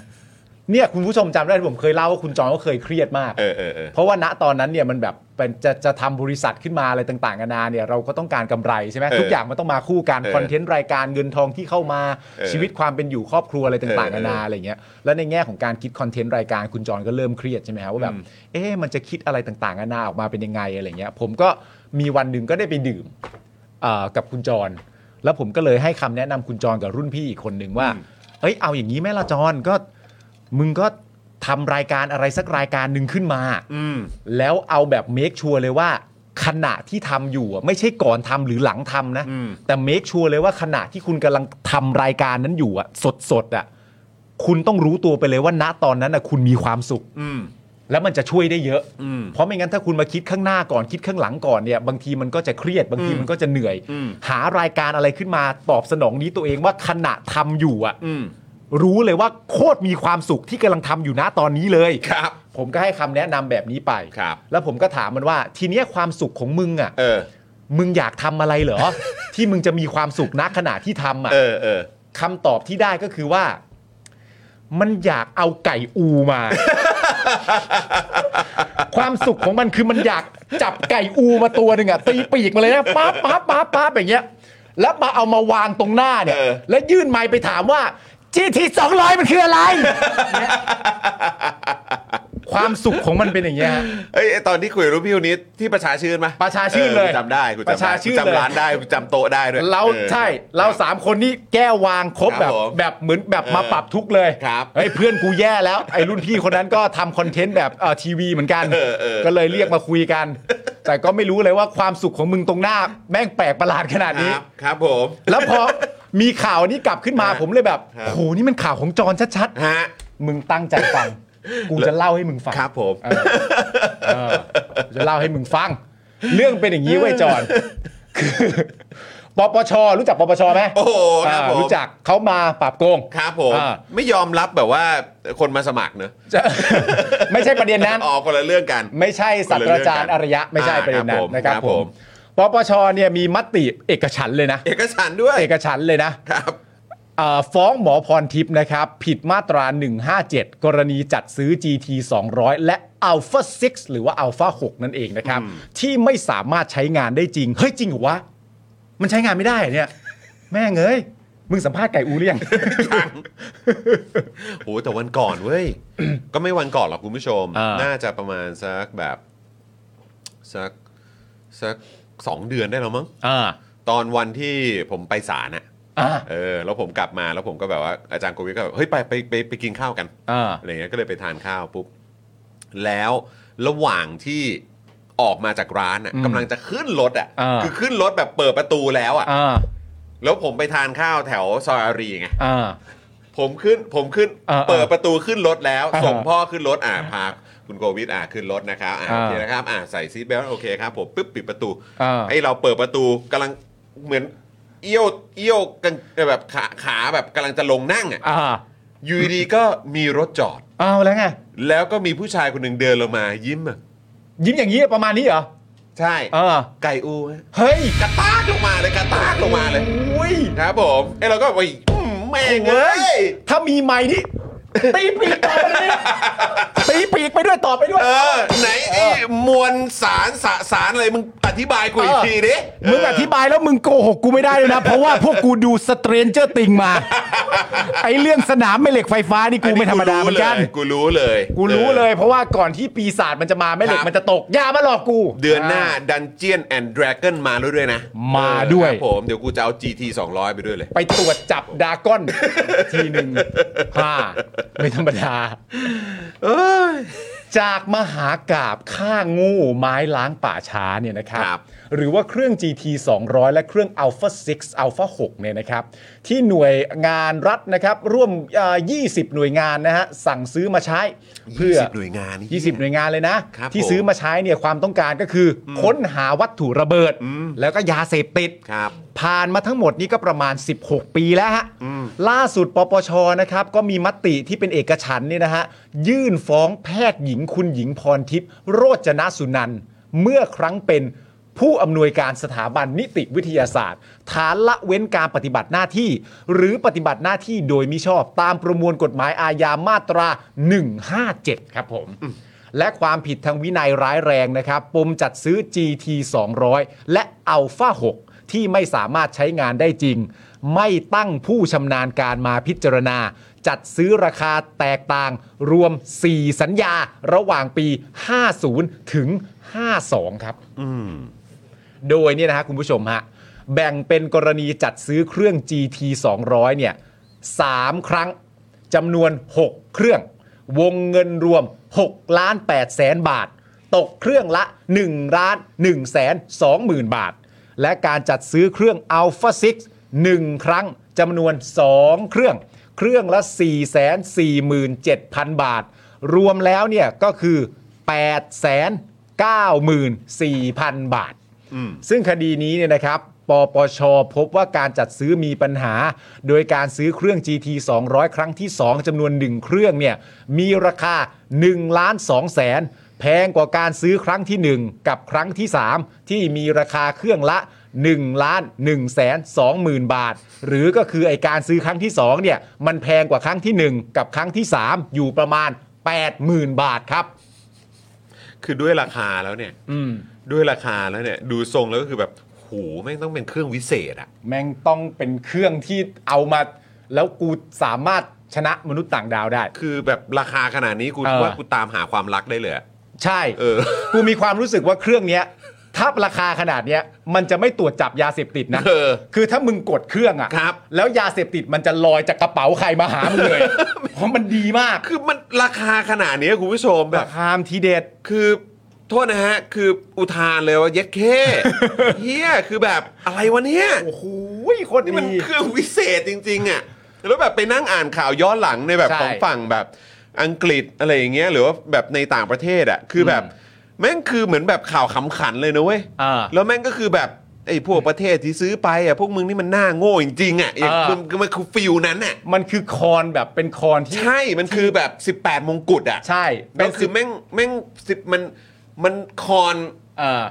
รัฐบาลได้หรือว่าคอนหน่วยงานความมั่นคงได้อะ ใช่ ซึ่งคอนหรือเปล่าก็ไม่รู้หรือมึงตั้งใจแบบคอนกูเลย เอออันนี้เราไม่แน่ใจ แหกให้คอน เอออ อืม แต่ถ้ากูเป็นรัฐบาลนี้นะ กูจะเล่นบทนี้ว่าแบบ อย่าโทษเหยื่อได้ปะ เหยื่อโทษเหยื่อโอ้โห ทีเงี้ยเนอะทีเงี้ยเนอะถ้าเป็นอย่างเงี้ยแต่งตัวโป๊ทำไมล่ะฮะ เออ เออเนี่ย กูอะ เป็นคนดีนักเนี่ย เอาภาษีของประชาชนน่ะ เออ ไปใช้อ่ะ เออ และกูเสียค่าโง่อ่ะ เออ อย่าโทษเหยื่อได้ปะ แม่ง ทำไมไม่โทษคนที่สร้างเครื่องนี้ขึ้นมา พอทีนี้ขึ้นมาคือแบบห้าม victim blaming เลยอะ ใช่ เออครับผม แต่ประเด็นที่สำคัญในประเทศไทยก็คือ แต่ไอคนนี้ที่ว่ามันถูกตัดสินไปตั้งนานแล้วอ่ะ ใช่ มึงก็ยังยืนยันว่าเครื่องมันดีอ่ะ แล้วกรณีนี้เนี่ยวิกเตมเนี่ยไม่ใช่อีหน่วยงานที่แบบไปซื้อมานะครับ ไม่ ห ใช่ รือพวกหน้าโง่หรือไอ้พวกอะไรต่างๆ ที่แม่งแบบจับปากกาเซ็นซื้อเนี่ย อ่า วิกเตมในกรณีนี้เนี่ยคือประชาชนนะค ถู รับ กต้องฮะ อืมผู้เสียภาษีนะครับ ถูกต้องฮะ แล้วก็คนที่ได้รับผลกระทบจากไอ้เครื่องนี้เนี่ยแหละครับ ใช่ ที่มีการเอาไปใช้กันในภาคสนามเนี่ยแหละครับ คุณศรัทธาบอกว่าจนบัดนี้เนี่ยไอ้เจ้าของบริษัทผู้ผลิตมันติดคุกจนพ้นโทษออกมาแล้วนะครับ เออ เออ ชื่ออะไรนะ ชื่ออะไรแกรี่โบลตันปะ ประมาณนั้นนะ ถ้าเกิดว่าจำไม่ผิดนะเออนะครับ มันเป็นเครื่องวิเศษนะครับ เครื่วิเศษมันเป็นเครื่องวิเศษจริง ครับ ๆเครื่องวิเศษนี่ก็คือเพลงของลาบา นูน ไม่ใช่ กูเลยจะเล่นพอดี เลยเช้าวันใหม่ จนได้จ ต้องเล่น ได้ ต้องเล่นต้องเล่นต้องเล่นอ่ะ มัน ลูก คืออะไรภาวนาให้เครื่องใช้ได้ พอคุณหมอพรทิพย์บอกเอาไว้ ต่อให้คลื่นแม่เหล็กผูกเราเอาไว้ ไก่อูก็ไม่รู้เรื่องแล้ว โจน ครับ อย่าโทษเหยื่อได้ปะ โอเค โอ กู เค บอกอย่าโทษเหยื่อไง ครับผมว้าวว้าว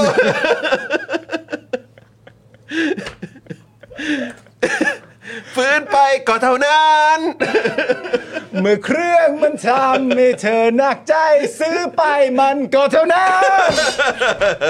โอ้ย โอ้ยกูจะบ้าตาย ขอโทษครับ อันนี้เราอันนี้เราโทษเหยื่อเราขอโทษ ครับ จริ ผ ง ม เราโทษเหยื่อ ขอโทษนะ ขอโทษเหยื่ ค อ รับผม เรารู้เรื่องเงินไปแล้ว อยากรู้อะไรอีกอ่ารู้เรื่องนี้แล้วกัน อ่ะมามามามามาเออ นอกจากนี้เนี่ยนะครับยังพบว่าการจัดซื้อเนี่ยไม่มีการตั้งผู้ชำนาญการขึ้นมาพิจารณาอนุมัติเบิกจ่าย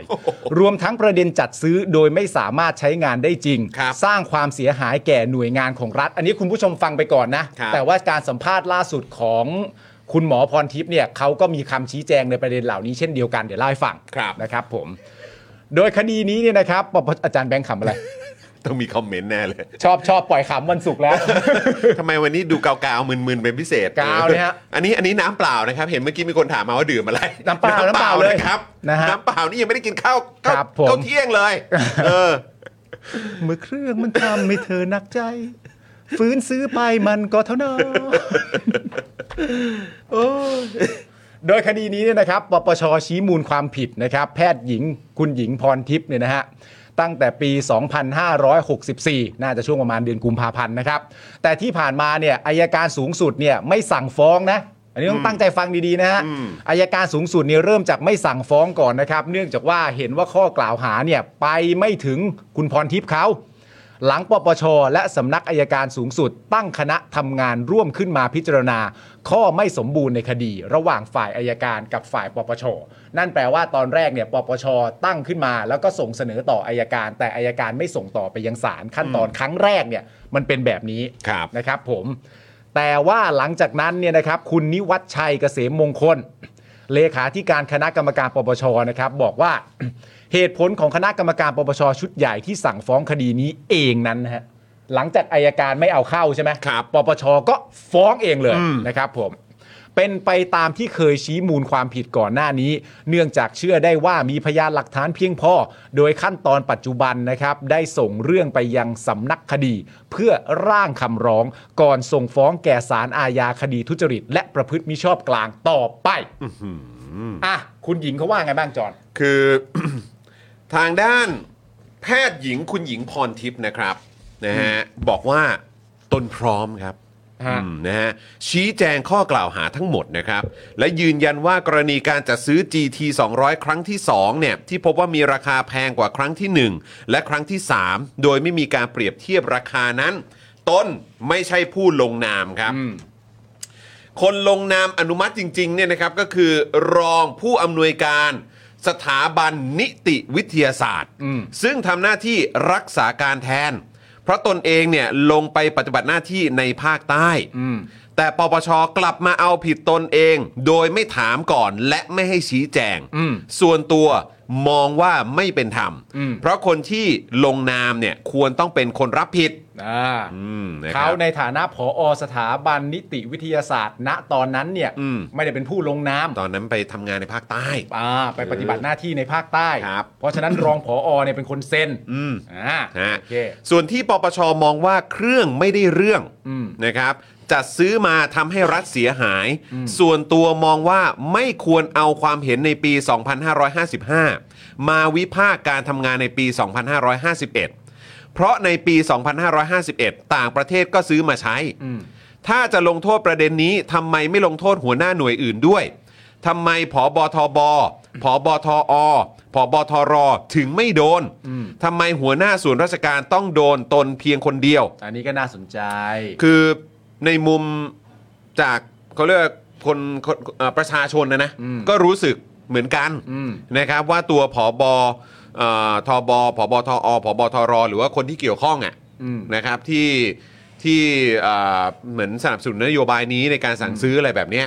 ก็ก็ควรจะต้องถูกถูกเขาเรียกว่าอะไรอ่ะเหมือนถูกเข้าสู่กระบวนการด้วย ใช่อันอันเนี้ยจริง ๆ ตอนที่เป็นคำถามเนี่ยมันถามต่อเนื่องมาจากการที่มีการไปสัมภาษณ์คุณจตุพรก่อนหน้านี้ อืมอืม แล้วคุณจตุพรก็บอกว่าเหตุการณ์ที่เกิดขึ้น กับตัวเอ่อแพทย์หญิงคุณหญิงพรทิพย์เนี่ยอาจจะสามารถตีความได้ว่าณตอนนี้เนี่ยเหมือนเป็นแบบไปไม่ถูกใจใครเขาบ้างหรือเปล่า ใช่ใช่ ไปอะไรต่างๆนานาอย่างนั้นหรือ แล้ว เป ก็ ล่า มีการออกมาให้สัมภาษณ์ในประเด็นของการทำหน้าที่สวของตัวเองว่าเออแบบต่อไปจะอะไรยังไง เออ ใช่ไหมครับ และก็การวิพากษ์วิจารณ์สวที่ผ่านมาด้วย ใช่ แล้วก็วิพากษ์วิจารณ์สิ่งที่เกิดขึ้นภายใต้รัฐบาล ใช่ รัฐประหารนี้ด้วยเนี่ย อืม ก็เลยเกิดเหตุการณ์แบบนี้หรือเปล่า แล้วก็เอ่อแพทย์หญิงคุณหญิงพรทิพย์เนี่ยก็เลยบอกว่าจะคิดอย่างนั้นมันก็มีแนวโน้มว่าสามารถทำให้คนคิดอย่างนั้นได้ อืม เพราะถ้านับตามฝ่ายบริหารทั้งหมดเนี่ย อืม ฝ่ายบริหารที่เป็นตัวแพทย์หญิงคุณหญิงพรทิพย์เนี่ย อืม โดนคนเดียว อืม แต่ฝ่ายบริหารอื่น ๆ เนี่ยไม่โดน คนที่เกี่ยวข้องอื่นๆอ่ะ อื่น อืม ๆ ที่อยู่ในระดับแรงกิ้งเป็นฝ่ายบริหารเหมือนกันเนี่ยมีสิทธิ์ตัดสินใจมีสิทธิ์รับผิดชอบเนี่ยไม่โดน อืม แล้วคนที่ไม่โดนเหล่านั้นเนี่ยโดยมากอ่ะ อืม เป็นตำแหน่งทหารเลย ใช่ เออ ใช่ มันก็สามารถจะตีความไปทางคุณจตุพรได้ว่าเมื่อมันเป็นไปได้ไหมนะ อืม ที่มันจะมีการ คือถ้าใช้คำก็มือก็กลันแกล้งกันหรือเปล่า เอ นั่นแหละ ออารมณ์ว่ามีใบสั่งมาเล่น อ่า เล่นโดยเฉพาะเลยหรือเปล่า ใช่ ใช่ไหมครับ เพราะมัน อ่า ก็มันก็แปลกอยู่แล้วเหรอคุณผู้ชม อืม คือถ้าเขาโดนล่ะทำไมคนอื่นไม่โดน ใช่ ส่วนประเด็นที่คุณหมอบอกว่า เออทำไมเอาความเห็นอะไรตอนปี 55 มาวิพากษ์แล้วก็การทำงานในปี อืม 51เอ่อต่างต่างประเทศเขาก็ซื้อมาใช้ คือในมุมผมนะ ผมแค่รู้สึกว่าหรอมันเกี่ยวกันเหรอ คืออ ม เอาเป็นว่าปัจจุบันนี้มันชัดเจนอยู่แล้ว เออ ว่าเครื่องมันมันเป็นเครื่องลวงโลกอะ่ะ อืม มันก็คือประเด็นมันคืออย่างนั้น อืม ใช่ไหมครับ แล้วก็ถ้าเกิดว่าเอ่อมันชัดเจนแล้วก็เหมือนได้ทราบกันทั่วกันทั้งโลกทั้งใบเนี่ยเขารู้กันแล้ว ว่าว่ามันเป็นเครื่องลวงโลก อืม อะ่ะศาลอังกฤษเองก็ตัดสินมาเรียบร้อยแล้วว่าไอ้คนที่เป็นเจ้าของบริษัทเนี่ยมันมันช่อโกง อ่า มันมันมันหลอกลวงอ่ะ อืม คือจะปีไหนอะไรยังไงก็ตามอ่ะ อืม ในความรู้สึกผมเนี่ยมันก็มันก็ไม่เกี่ยวแล้วแหละ อ่า เออ นะครับ แต่อ่ะโอเค ก็อยากจะหยิบยกประเด็นนี้ขึ้นมาก็ได้ แต่ผมก็เห็นด้วย ผมเห็นด้วยมาก อืม ๆ แล้วผมเห็นว่ามันควรจะ แม้ว่าเวลาจะผ่านไปแค่ไหน ถ้าผ่านรัฐบาลนี้ไป อืม นะแล้วก็เอ่อเข้าสู่รัฐบาลใหม่ แล้วก็จะมีการหยิบยกคดีนี้ขึ้นมาเอ่อเหมือนตรวจสอบกันอีกเนี่ย อืม บุคคลที่เกี่ยวข้องที่อยู่ในตำแหน่งระดับสูงเนี่ย อ่า หรือว่าในระดับเดียวกับคุณหญิงพรทิพย์ขึ้นไปเนี่ย อืม ก็ควรจะต้องถูกเข้าสู่กระบวนการด้วยเหมือนกัน อ่า นะครับส่วนเหตุผลที่ต้องซื้อเครื่องดังกล่าวมาใช้เนี่ยคุณหมอพรทิพย์เนี่ยนะครับก็บอกว่า ตอนนั้นไม่ใช่เพราะเชื่อโดยสนิทใจนะ ว่ามันใช้ได้จริง แต่ณเวลานั้นระเบิดมันเยอะมาก ต้องมีการปิดล้อมตรวจค้นเยอะ สถาบันนิติวิทยาศาสตร์ต้องให้ทหารมาตรวจสแกน แต่พอมีระเบิดเยอะทหารก็ไม่เพียงพอ หน่วยงานอื่นก็สนับสนุนงบประมาณมาให้สถาบันนิติวิทยาศาสตร์ซื้อ พูดง่ายๆ คือเพื่อให้คนปฏิบัติงานได้อุ่นใจ ไม่ใช่ว่าเราเชื่อมั่น อย่างน้อยมันก็ช่วยในการทำงาน ผมอะไม่แน่ใจจริง ๆ นะ ว่าตอนที่คุณหมอพรทิพย์ตอบตอนล่าสุดว่าตอนนั้นไม่ใช่เพราะเชื่อโดยสนิทใจนะว่ามันใช้ได้จริงอะคุณหมอพรทิพย์ได้มีเวลากลับไปนั่งดูสิ่งที่ตัวเองเคยพู เค ด ย ณ พูด ตอน เคย นั้ ให้ น สัมภาษณ์ ไว้บ้างหรือเปล่า ในรายการของพี่ยุทธเนาะ มากกว่าหนึ่งรายการ เออ นะ หลายรายการเนาะเออ มากกว่าหนึ่ ะค ง บ รายการฮะผมไม่แน่ใจว่าณตอนนี้ตอนออกมาพูดว่า ตอนนั้นไม่ใช่เพราะเชื่อโดยสนิทใจนะว่ามันใช้งานได้จริง ๆ เนี่ย ผมว่าคุณหมออาจจะต้องกลับไปดูสิ่งที่คุณหมอพูดเอาไว้อย่างชัดเจนอ่ะ ไม่แล้วคือการที่คุณหมอพูดอย่างเงี้ยในฐานะประชาชน และในฐานะสื่อปลอมๆอย่างพวกเราที่มานั่งนำเสนอให้คุณผู้ชมฟังเนี่ยนะครับ ถ้าเกิดว่าบอกว่าพูดง่าย ๆ คือ เพื่อให้คนปฏิบัติงานได้อุ่นใจ ไม่ใช่ว่าเราเชื่อมั่น ซึ่งผมหมายถึงว่าไม่ใช่ว่าเราเชื่อมั่นในไอ้อุปกรณ์ที่สั่งซื้อมาราคาขนาดนี้นะครับ อย่างน้อยมันก็ช่วยในการทำงานเนี่ย อืม เราในฐานะประชาชนน่ะที่เป็นผู้เสียภาษีอะ อืม ฟังอย่างเงี้ยก็ไม่ได้รู้สึกดีขึ้นนะ ไม่ครับ แล้วมันมีความรู้สึกว่านี่ถ้าสมมติว่านี่เป็นแนวคิดจริง ๆ อ่ะ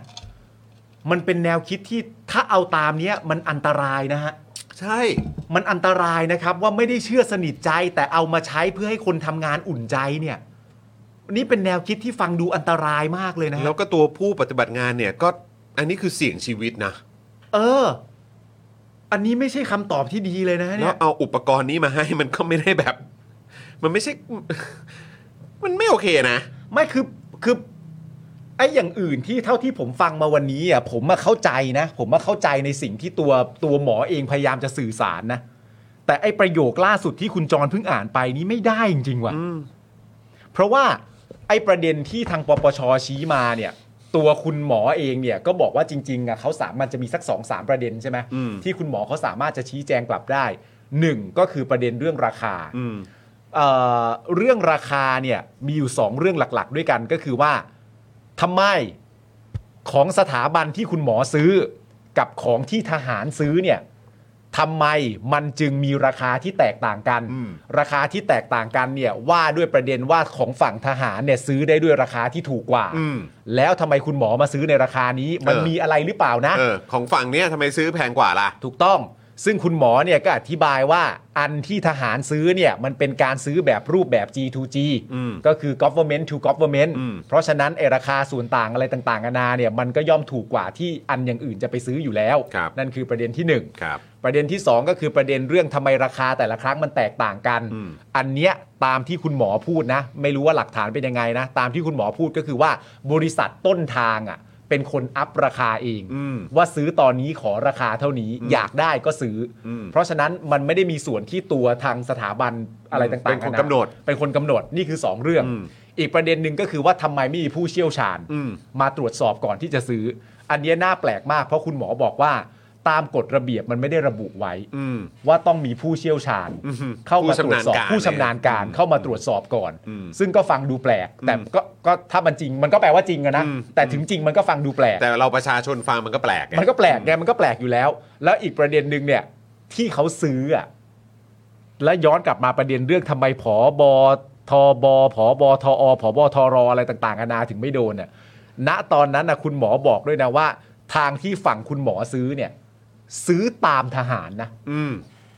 ก็เห็นว่าทหารมั่นใจว่า ทหาร ใช้ ก็ อะ ใช้อ่ะ เออแล้วณตอนนั้นยังมีข้อมูลที่คุณหมอเคลมด้วยว่า ท ทหารอังกฤษก็ได้มีการนำไปใช้แล้ว อืม เช่นเดียวกัน อืม ก็เลยมีความเชื่อใจจากรัฐบาลตัวเองที่เป็นทหาร แล้วก็ทหารจากฝั่งอังกฤษที่นำไปใช้ในการรบกับอิรักแล้ว ก็เลยมีความรู้สึกว่าพาร์ทผู้เชี่ยวชาญของฝั่งเราตัดทิ้งไป อืม เออ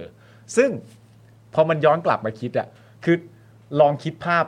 แบบความรู้สึกของเราอะที่มีต่อตัวหมออะกับที่มีต่อตัวทหาร แล้วความรู้สึกของความสัมพันธ์ที่ฝั่งทหารมีกับหมออะแล้วเรามาคิดภาพว่า ณตอนเนี้ยสิ่งที่หมอกำลังโดนอยู่ณตอนนี้อะ อืม แล้วพวกทหารคนอื่นไม่โดนอะ อืม มันมีจุดเริ่มต้นมาจากว่าที่คุณหมอซื้อก็ซื้อตามทหารด้วยนะ อืม แต่ณตอนเนี้ยคุณหมออะโดน โดนคนเดียวเลยนะ โดนคนเดียวแต่ผู้บริหารคนอื่นที่เป็นระดับระบับแบบสูง ๆ เหมือนกันนะ อยู่อยู่ฝ่ายทหาร อ นะ ยู่ฝ่ายทหารน่ะ ไม่โดน ไม่โดน แต่คิดภาพคิดภาพคุณหมอไว้ในหัวดิ อืม แต่ณตอนนี้เขาต้องเผชิญเรื่องเนี้ย ใช่ ซึ่งสิ่งที่เขาเผชิญเนี่ย มันก็ฟังดูเป็นความไม่ยุติธรรม ไม่ใช่เรื่องผิดหรือถูกนะ แต่ทำไมมันเป็นแค่คนนี้ อืม แล้วไอ้คนที่คุณหมอดูจะมีความผูกพันด้วย เช่นทหารหรืออะไรต่างๆนานานั่นนู่นนี่ กลับเป็นคนที่ไม่โดนเลยเนี่ย ณตอนนี้บางทีเราก็ทำใจทำความเข้าใจความรู้สึกตัวเองไม่ถูกเหมือนกันนะ อืม ว่าควรจะคิดยังไงแบบ เอาก็ ไม่แล้วผมก็อยากจะรู้เหมือนกันว่าตัวคุณหมอเองอ่ะแบบทัศนคติอ่ะ เออ ที่มีให้กับกองทัพหรือหน่วยงานความมั่นคงอ่ะ ใช่ ที่อ่าใช่ครับก็อาจจะเอ่อที่หมอเขาพูดว่าอะไรนะอีหมอที่ชอบหลบอยู่หลังทหารน่ะ เออ ก็คือก็ภาพหรือว่าความเข้าใจของสังคมอ่ะ อืม เขาก็อาจจะมองอย่างนั้นจริง เออ ๆ แต่คือก็ลองคิดดูสิครับ ว่าสังคมอ่ะก็มองว่าตัวคุณหมอกับทหารเนี่ยจะมีความแบบดูแลที่แคร์กันน่ะ ก็มันช่วยไม่ได้อะฮะ ใช่ไหมฮะ แล้วก็คือแบบผมก็อยากจะสงสัยเหมือนกัน แล้วผมก็คิดว่าประชาชนจำนวนมากเมื่อได้ทราบสถานการณ์เนี้ยข่าวเนี้ยว่าเป็น อ่า ยังไงอ่ะก็คงอยากจะรู้เหมือนกันว่า ทัศนคติของทางคุณหมอเองที่มีกับเนี่ย อืม เหล่านี้เนี่ยจะมีเปลี่ยนไปบ้างหรือเปล่า ใช่ ก็ต้องคงจะต้องรอดูอะฮะ เนอะ อืม อืมนะครับอ้าวมาดูข้อมูลนะครับในประเด็นของไทม์ไลน์คร่าวๆของ GT 200 กันหน่อยดีกว่านะครับ คือสำหรับการจัดซื้อเครื่อง GT 200เนี่ยเกิดขึ้นในสมัยที่กองทัพอากาศนะครับ ได้ให้บริษัทตัวแทนเข้ามาทำการทดสอบเป็นหน่วยงานแรก อืม กองทัพอากาศนะครับ ครับ กองทัพอากาศนะ มาเลยบินบินมาเลย นะครับ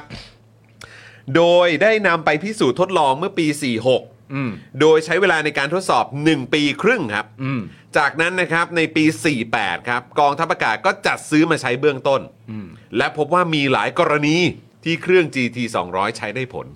นะครับ เหรอฮะ หลายกรณีนะ หลายกรณี นะครับ กระทั่งปลายปี 48 นะครับ กอรมนภาค 4 ส่วนหน้าครับ อืม ในสมัยของพลเอกสนธิบุญยรักกลิน อ่า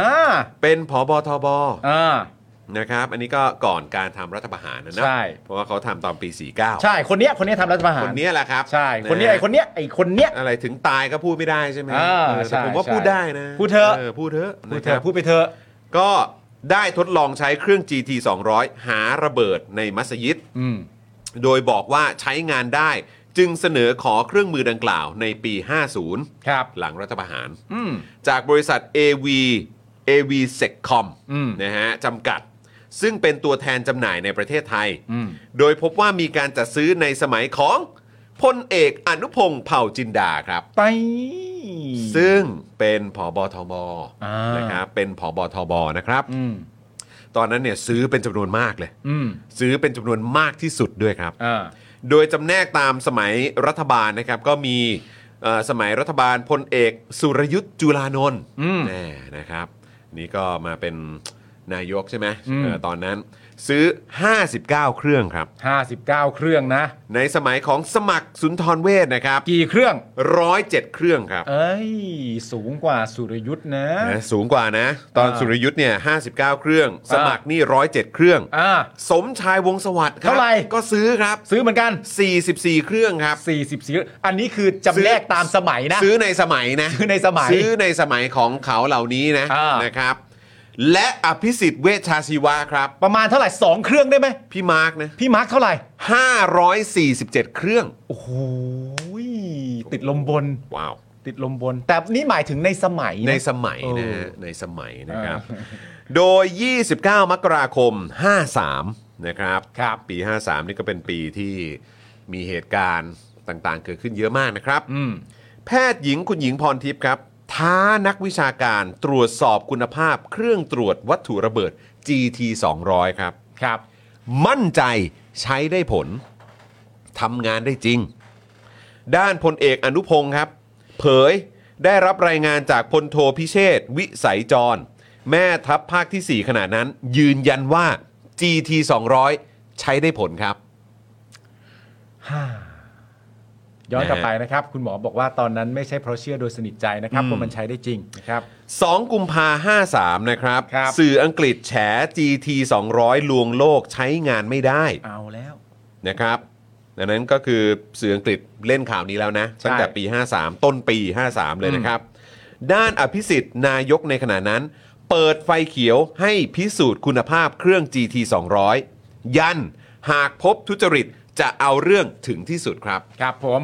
นี่มาดมันนะ เพราะว่าในสมัยเขามันตั้ง 547 เครื่องอ่ะ เยอะ มันก็ต้องเอาหน่อยอ่ะ เยอะ เออ โดยตอนนั้นนะครับพลเอกอนุพงศ์เนี่ยก็ยังยืนยันนะครับว่า GT 200 เนี่ยใช้งานได้ผลมากกว่า 300 ครั้งครับ อืม นะฮะจริง ๆ แล้วเราก็มีภาพตอนเขาปฏิบัติงานใช่ไหม อ่า เอาภาพมาหน่อยนะ ตอนที่ทหารเขาใช้เนี่ยนะครับ และบอกด้วยนะครับว่าทุกขั้นตอนนะครับนะฮะโอ้โหเนี่ยสมัยเอ่อยุคแบบตอนวันตรุษจีนด้วยนะ ใช่ และบอกด้วยนะครับว่าทุกขั้นตอนโปร่งใสตรวจสอบได้ เนาะ ลั่น ราคาไม่แพงหากเทียบกับชีวิตคนครับ โหโห แหมตอบมาดูอย่างหล่อเลยฮะ หล่อมากเลยอ่ะ เช่นเดียวกับพลเอกธนศักดิ์ปฏิมาประกรณ์ อ่า ผอบอทหารสูงสุดในขณะนั้นนะครับ ยืนยันนะครับว่าเครื่อง GT 200 ใช้งานได้จริง แล้วก็ไม่ได้ซื้อตามกระแสครับนะฮะ ถ้าไม่ได้ซื้อตามกระแสนี่ก็น่าจะคนละความเห็นกับหมอแล้วแหละ นั่นแหละสิ เออ อย่างไรก็ดีครับต่อมาครับปี 60 นะครับอายการพิเศษฝ่ายคดีปกครอง 5 ยื่นฟ้องคดีทางปกครองต่อบริษัทเอ่อเวียแซดคอมนะครับในประเทศไทย พร้อมพวกรวม 4 คนนะครับ มูลค่าเสียหาย 687 ล้านบาทครับ โอเคครับ อาจารย์แบงค์นะฮะโดยมีเอ่อโดยปี 64 ครับ ศาลปกครองกลางนะครับมีคำสั่งพิพากษาตามคำฟ้องนะครับของพนักงานอายการพิเศษฝ่ายคดีปกครอง 5 ที่ว่า GT 200 จำนวน 757 เครื่อง ไม่มีคุณภาพ ให้บริษัท a v i a s a t c o m เนี่ยนะครับชำระเงินให้กับกองทัพบบก 683 ล้านบาทครับ อืม และในวันที่ 7 มีนาคม 65 นะครับ ปีที่แล้วนะครับศาลปกครองสูงสุด ให้ถอนอุทธรณ์คำพิพากษาที่ศาลปกครองกลาง ให้บริษัท a v i a s a t c o m ชำระเงินตามที่อายการฟ้อง ให้กับกองทัพบบก 683 ล้านบาทครับ ครับ ถอนถอนถอนอุทธรณ์เหรอ ถอน ถอนอุทธรณ์เหรออคำพิพากษานะครับ ขณะที่ในการอภิปรายไม่ไว้วางใจนะครับ เมื่อปี 65 เนี่ยนะครับ คุณจิรัตน์ครับ คุณจิรัตน์ทองสุวรรณจาก อยู่ปะ ก้าว เนี่ย ไกลนะครับ ไม่แน่ใจคุณจิรัตน์อยู่หรือเปล่า อ่า เปิดเผยนะครับว่ากองทัพตั้งงบ 7 ล้าน5แสน7หมื่นบาท เพื่อจ้างวานให้สวทช ผ่าพิสูจน์เครื่อง GT 200จำนวน 757 เครื่อง อืม เฉลี่ยเครื่องละ 10,000 บาทครับ อืม ทั้งที่คดีเนี่ยสิ้นสุดไปแล้ว ตอนนั้นโคตรดังเลยอะ โคตรแบบพีกอะเรื่องเนี้ย โคตรมันเลย นะฮะโดยคุณจิรัตน์เนี่ยยังบอกด้วยนะครับว่าในวันที่ 28 มีนาคม 65อายการศาลทหารกรุงเทพ ได้ยื่นฟ้องทหารจำนวน 22 คน ในข้อหาว่ากระทำผิดฐานเป็นเจ้าพนักงานร่วมกันปฏิบัติ หรือละเว้นการปฏิบัติหน้าที่โดยมิชอบ จากกรณีสั่งซื้อ GT 200 ทั้งหมด 757 เครื่อง แต่ประเด็นสำคัญคือ คดีนี้กลับชี้ไปไม่ถึงผู้มีส่วนสำคัญในการอนุมัติเลย อืม คนที่อนุมัติซื้ออะ อ่า คือไม่ถึงคนเหล่านี้เลยครับ เออ นะฮะ22 คนที่โดนเนี่ย โอ้ชั้นผู้น้อยทั้งนั้นแหละ สงสัยพยานและหลักฐานมันจะชี้ไปไม่ถึงนะ สง ครั สัยสงสัยครับ ครับผม ทั้งที่ G- GT 200 เกือบทั้งหมดเนี่ยนะครับ ถูกอนุมัติสั่งซื้อโดยพลเอกอนุพงศ์ผอบอทบขณะนั้น ซึ่งปัจจุบันเนี่ยก็เป็นรัฐมนตรีมหาดไทยนะครับ ใช่ครับ ต่อเนื่องมาจากการรัฐประหารปี ครับ 57 ร่วมกับพลเอกประวิทย์รัฐมนตรีว่าการกระทรวงกลาโหมขณะนั้น อืม ซึ่งทุกวันนี้ก็เป็นรองนายก ใช่ ใช่ไหมครับ ครับ เพราะปปชเนี่ยนะครับที่มีที่มาเกี่ยวข้องกับคณะรัฐประหาร เพิกเฉยในการทำหน้าที่ จึงไม่สามารถไปสู่การดำเนินคดีต่อได้ครับ ตุย สุดยอดไปเลย แล้วที่มาณตอนนี้แม้กระทั่งมาถึงตัวเอ่อตัวคุณหมอเนี่ย ครับ ก็ยังมีเรื่องที่มีความน่าแปลกหลายต่อหลายประเด็น เพราะว่าคุณหมอให้สัมภาษณ์ว่าคุณหมอไม่รู้จริง ๆ ว่าเอ่อการทำงานของตัวปปชเนี่ยทำงานยังไง แต่เชื่อว่าน่าจะคนละรูปแบบกับอายการแน่ๆเพราะอายการไม่ส่งฟ้องถูก เอ ป่ะ อ แต่ปปชเนี่ยไปฟ้องเอง เออ เพราะว่าอายอายการมีความรู้สึกว่า ไอตัวหลักฐานอะไรต่างๆนานาเนี่ยมันไม่พร้อม อืม ใช่ไหมแต่ปปชมีความรู้สึกไม่กูว่ากูพร้อมนะกู แต่ พร้อม ว่าแต่ว่าคุณหญิงพรทิพย์คนเดียวนะ ใช่ แล้วความตลกมันก็คือว่าเรื่องเนี้ยมันเป็นเรื่องที่เกิดขึ้นที่ตามที่คุเอ่อคุณหมอบอกเนี่ยก็คือว่า มันมีการซื้อเนี่ยในช่วงเวลานั้นใน 4 เอกสารที่ว่าของตัวคุณหมอเนี่ยมันมีการซื้อในช่วงปี อืม 50 ถึงปี อืม 52 แต่ว่าที่ปปชจะไปยื่นณตอนเนี้ยที่จะเอาผิดคุณหมอเนี่ย อืม มันถูกยื่นและส่งมาให้คุณหมอเนี่ย ในประมาณเดือนกุมภาปี 64 อืม นั่นแปลว่า 14 ปีให้หลังนะ อืม 14 ปีให้หลังนะ ครับ แล้วณตอนนี้ในความเป็นจริงเหมือนว่าคดีก็ใกล้จะหมดอายุความแล้วนะ ครับผม ก็เลยแบบ เออคงคงปกติละมั้ง นั่นแหละครับ น่าจะปกติละ อืม นี่จริง ๆ มีภาพจาก Facebook ของเอ่ออาจารย์ออสใช่ไหมฮะ อ่าฮะ ตอนนั้นรู้สึกว่าจะผ่าออกมาใช่ไหม อ่า นะขอดูข้างในหน่อยนะ เครื่องมือ Alpha 6 นะครับ เมื่อผ่าดูส่วนประกอบภายในและแยกส่วนประกอบฮะมีแค่นี้เองเหรอ ไม่ใช่มั้ง มันจะมีแค่นี้ได้ไง นี่มันก็คือพลาสติกน่ะ มันก็พลาสติกกับเสางุ้งงิ้งงุ้งงิ้งอ่ะ ไอ้สัสดูราคาแต่ละเครื่องอะนะโอ้โห นี่ก็ยัง จะบ้า กู ตาย เนี่ยเอาภาพนี้ดูจริงๆ กูยังสนใจกรอบกรอบสี่เหลี่ยมสีเหลืองมากกว่าเลยเนี่ยว่ามันเขียนว่าอะไรบ้างอ่ะ กลุ่มงานตรวจทางเคมีฟิสิกส์ โอ้โหโคตรเท่เลยว่ะ กองพิสูจน์หลักฐานกลางสำนักงานพิสูจน์หลักฐานตำรวจ ตำรวจ ตำรวจ ตำรวจ ค่ะ อัลฟาซิกเท่นะชื่ออัลฟาซิกเห็นแล้วอยากมีคอทรายแบบทหารบิน เออถ้าคุณมีคอไซายคุณจะอะไรฮะ ผมก็เอ่อปาราชิก ปาราชิก ปาราชิกขึ้นบิน ว้าววิว ไม่ทำตามหน้าที่ด้วย นะฮะอ่ะคุณพลอยรุ้งนะครับแหมก็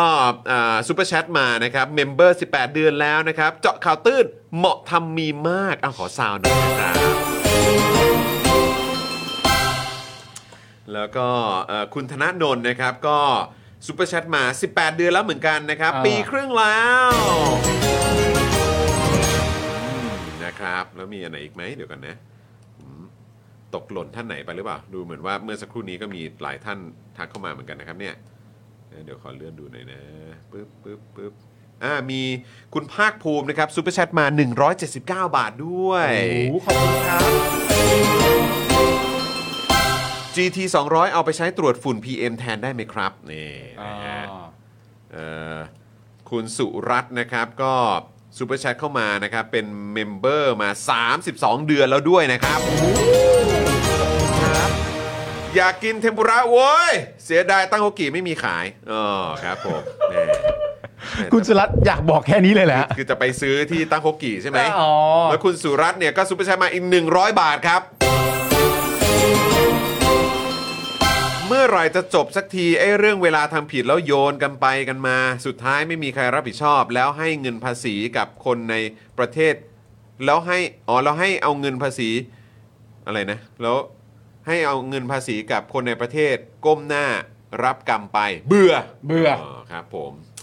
นะเบื่อเหมือนกันครับ เบื่อเหมือนกัน เหมือนกันครับ ก็ด่ามาอยู่ทุกวันนี่แหละครับ คุณ นะฮะ บักกี้ดีบอกว่าถ้าชื่อปาราชิกนี่เขาไม่น่าเรียกขึ้นบินนะคะ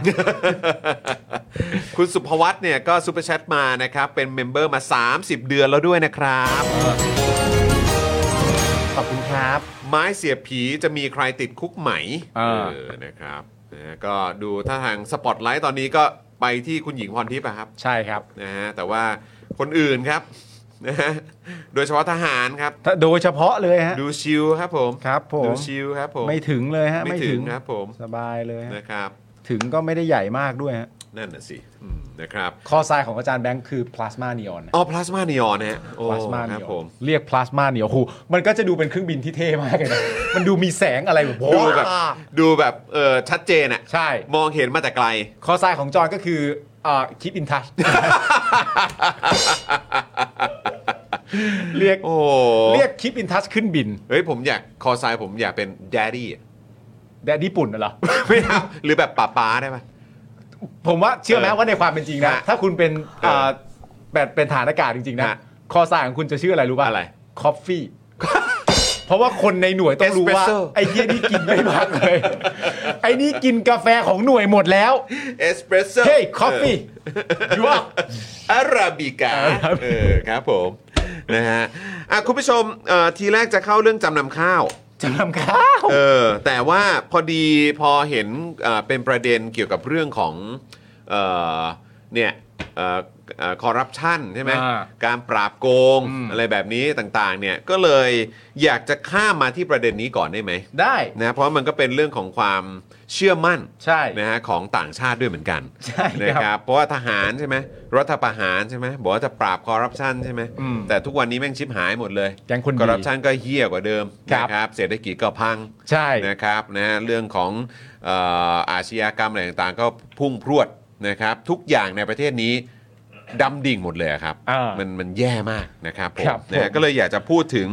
ดัชนีเสรีภาพทางเศรษฐกิจ 2023 ครับ โน้ยปีนี้เลยนะ ครับ ครับผม ไทยเนี่ยตามหลังเวียดนาม อินโด มาเลเซียครับ ครับ แล้วก็แน่นอนครับ เราต้องมาฟังประยุทธ์ตอบเกี่ยวกับประเด็นของการทำรัฐประหารด้วยนะครับ เฮียเอ้ยเจ็บคอเจ็บคออยู่ครั นะ บ ฮะ คุณผู้ชมฮะ อ่ะเริ่มกันเลยแล้วกัน ดี๋ยว เนาะ ผมไล่ไปเลยนะฮะ ได้ครับ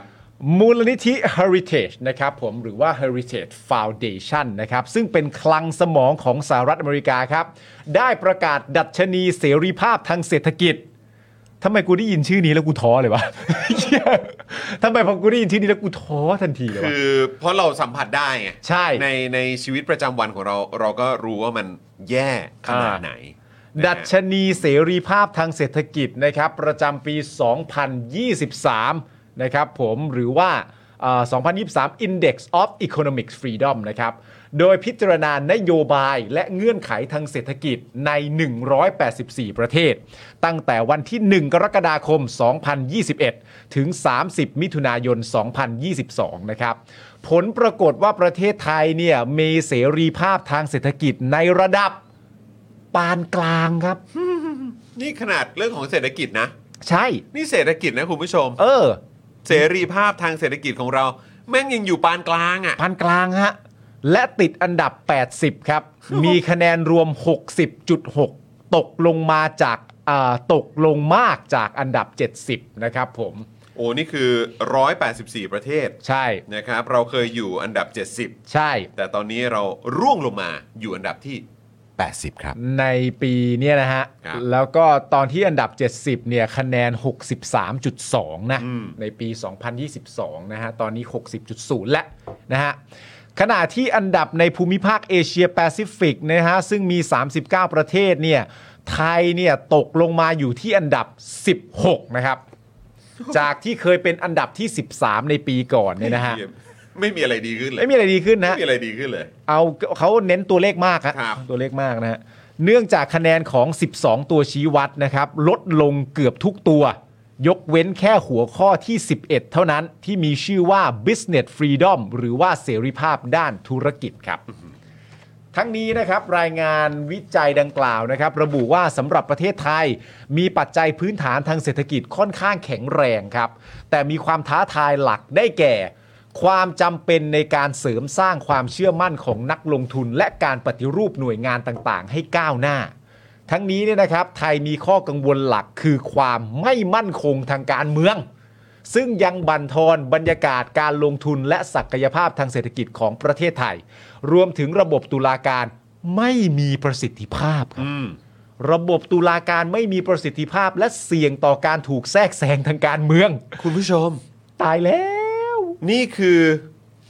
ตอนเนี้ย อ่า ทั่วโลกอ่ะ อ่า เพราะว่าอันนี้มันเป็นหน่วยงานของสหรัฐใช่ไหม เป็นสมองเลยล่ะ แล้วก็คือ เขาเรียกว่า ผมเชื่อว่านักลงทุน หรือผู้ที่เขาติดตามงานวิจัยนะครับ หรือว่าการตรวจสอบนะครับ การการประเมินนะครับ จากจากหน่วยงานนี้เนี่ย ของนักลงทุนทั่วโลกอ่ะ ครับ เขา ต้องมีการอ้างอิงตัวนี้อยู่แล้วอะ ใช่ แล้วเขาต้องมีการดูกันอยู่แล้วอะ เออ แล้วเขายังรู้เลยอะ อ่า ว่าเฮ้ยความไม่มั่นคงทางการเมืองก็คือการทำรัฐประหาร ทุก ซึ่งมีมาตอนปี อ่า 49 แล้วก็ปี 57 ก็คือล่าสุดคือ 2014 เนี่ย ใช่ แล้ววันนี้เนี่ย วันนี้กับเมื่อวานนี้เนี่ย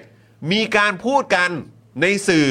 มีการถามกันจากสื่อถึงนายกที่มาจากการทำรัฐประหารเนี่ย ว่ามีโอกาสจะเกิดการทำรัฐประหารอีกไหมเนี่ย ใช่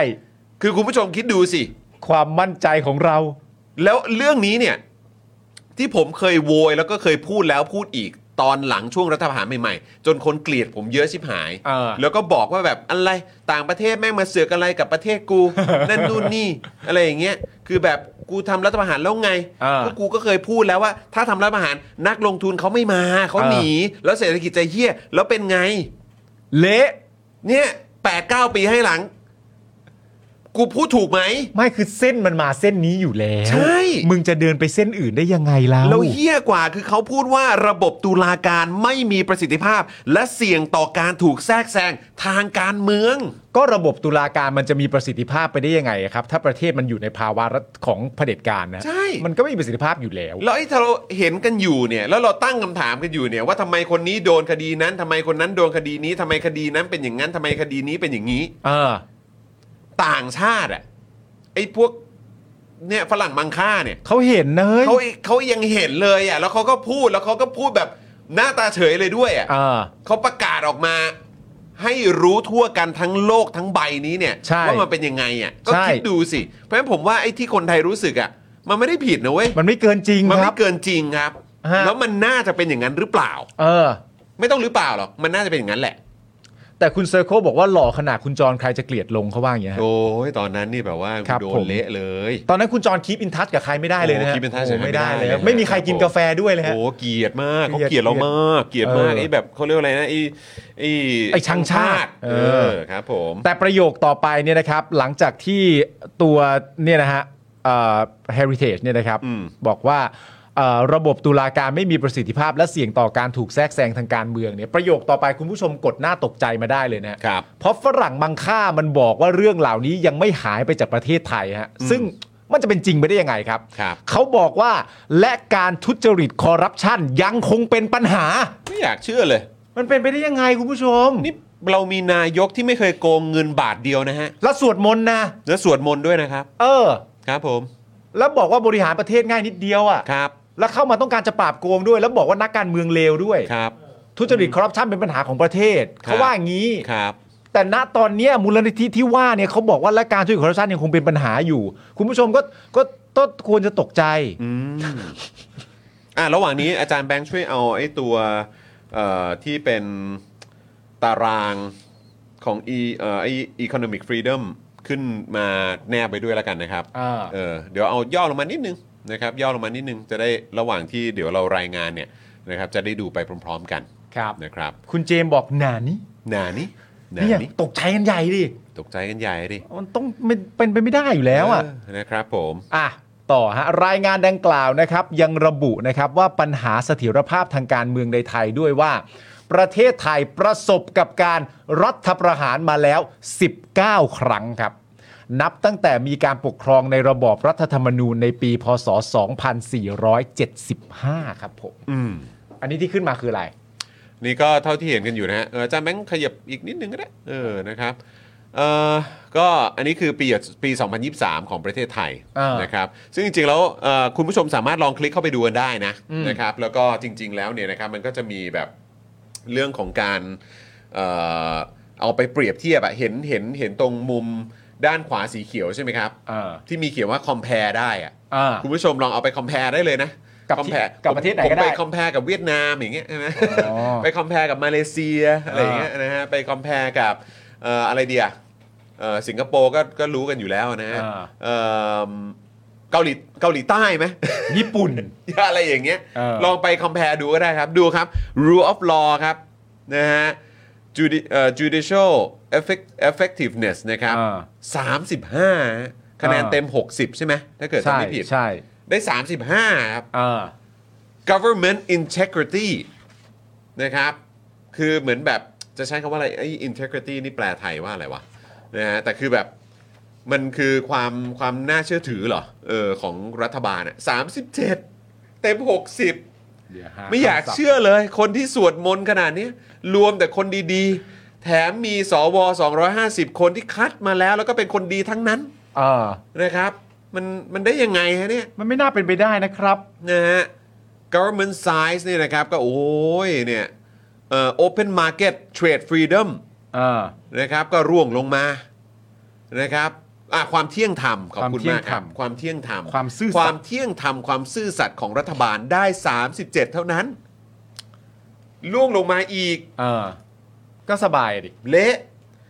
นะครับขณะที่ประเทศเพื่อนบ้านในเอเชียตะวันออกเฉียงใต้ ให้ นะครับ ให้คุณผู้ชมถ่าย อ่ะคุณผู้ชมคิดว่าเอ่ออันดับหนึ่งเป็นใคร เอเชียตะวันออกเฉียงใต้อันดับหนึ่งเป็นใครครับ ครับ ถ้าใครเป็นคนแรกที่ทายถูก เขาจะได้เราเปิดซาวให้ ครับ เออ Index of Economic Freedom เออ Economic Freedom นะฮะ อืม เสรีภาพทางด้านเศรษฐกิจนะฮะเนี่ยอันดับหนึ่งคิดว่าใคร ของเอเชียตะวันออกเฉียงใต้นะ เออ ของ Southeast Asia ฮะ พิมพ์เข้ามาฮะใครถูกอาจารย์แบงค์จะกดซาวให้ ครับ นับตามนับตามนี้เลยนะ อ่านั นับตามนี้ว่าบนหน้าจอของเรา นับตามหน้าจอเรา คุณมาสเตอร์ภูมิบอกอินโดนีเซีย คุณ อ่ะ ธนนนท์ฮะ ขอซาวหน่อยฮะ เปิดซาวให้คุณธนนท์ นท์ครับ สิงคโปร์ครับผม ถูกต้องครับ ประเทศที่เขาบอกว่าอะไรนะเป็นเห็นไหมเขายังเป็นเผด็จการเลยเขายังดีเลยเขายังแบบเขาเป็นเผด็จการอ่ะ คุณจะบอกว่าประเทศไทยเป็นเผด็จการอ่ะแล้วดูอย่างสิงคโปร์สิเขาเป็นเผด็จการแล้วดูสิเขาเจริญขนาดไหน ไอ้เหี้ยเล่นได้ทุกวันจริงๆ กูเล่นได้ กูเล่นได้ กูเล่นได้ มึงอยู่กับกูอีกยาวสลิมครับผม แล้วอันดับหนึ่งของ Southeast Asia ก็คือสิงคโปร์ครับ อ่า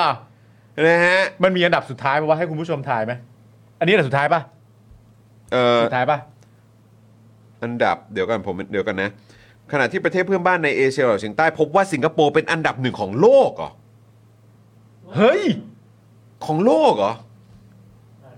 เดี๋ยวต้องเช็คนะ แต่คะแนนที่ได้เนี่ยของสิงคโปร์เนี่ยคุณผู้ชม คือ 83.9 เลยนะ เช็ดเค เดี๋ยวก่อนนะฮะ เออเดี๋ยวต้องเดี๋ยวต้องถามน้ำนิ่งก่อน อันดับหนึ่งของโลกเลยเหรอ เดี๋ยวก่อนนะ ใช่แหละ country ranking อ่ะเดี๋ยวขอดูก่อนหนึ่งว่ะ สิงคโปร์ครับ สิงคโปร์ไม่ใช่แค่อันดับหนึ่งในเอเชียตะวันออกเฉียงใต้นะครับ สิงคโปร์เป็นอันดับหนึ่งของโลกนะฮะ อันดับ 2 คือสวิตเซอร์แลนด์ครับ เหรอฮะ ครับผม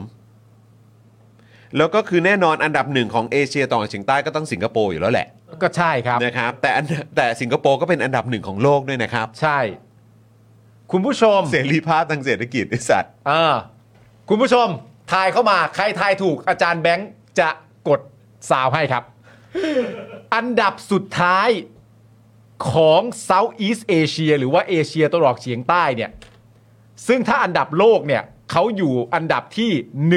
162 ประเทศอะไรครับ อืม อันดับสุดท้ายของ Southeast Asia ถ้าติดอันดับโลกคือ 162 ประเทศอะไรครับ ใครตอบถูกเราจะกดซาวอย่างยิ่งใหญ่ให้ฮะ คิดว่าใครครับ ไหนอ่ะฮะคุณใครคุณสิงห์ทองมาก่อนปะใช่ปะถ้าดูตามจอเรา เร็วแล้วเร็วแล้ว ถ้าดูตามจอเราน่าจะเป็นคุณสิงห์ทอง คุณ นะ สิ ค ง รั ห์ บ ทองเมื่อคุกี้ณสิงห์ทอง ตามที่เห็น ตอบถูกนะครับ พม่าครับผม มา ครับผม โอ้โห อันดับสุดท้ายเนี่ยที่เขามีการแรงกิ้งไว้เนี่ยนะครับ คืออันดับ 176 นะครับ ครับ เอ่อเกาหลีเหนือครับ จริงปะวะ พูดทำไม พูดทำไม นะครับอันดับหนึ่งของเซาท์อีสเอเชียแล้วก็ของโลกด้วยก็คือสิงคโปร์นะครับ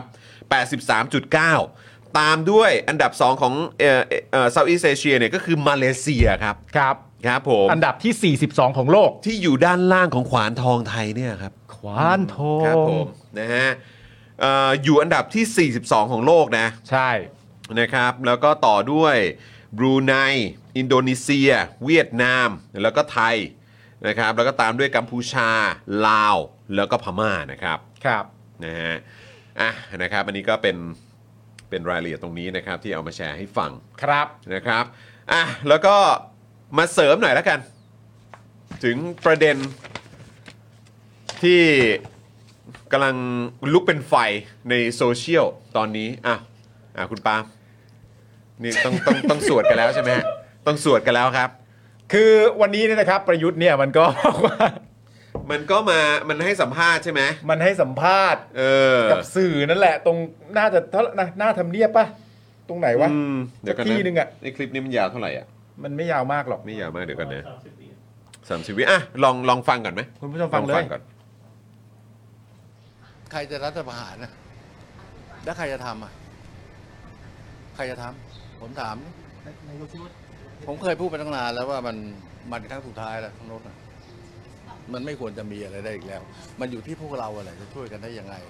นะ ถ้าขัดแย้งกันรุนแรงกัน ผมก็ไม่รู้มันจะแก้ปัญหาด้วยอะไรไม่รู้เหมือนกันเพราะผมไม่เกี่ยวแล้ว แสดงว่าหลังจากนี้ก็คือเราก็จะไปสู่ประชาธิปไตยของเรา แล้ววันนี้ไม่ใช่ประชาธิปไตยเหรอ หมายถึงว่าจะกลับหลังการเลือกตั้งต่อไปอะค่ะ ก็ประชาธิปไตยไง มันมัน ก็ทุกคนก็พยายามอยู่ใน ก็รักษากฎกติกาที่กฎหมายมีทุกตัว ข่าวมันออกมา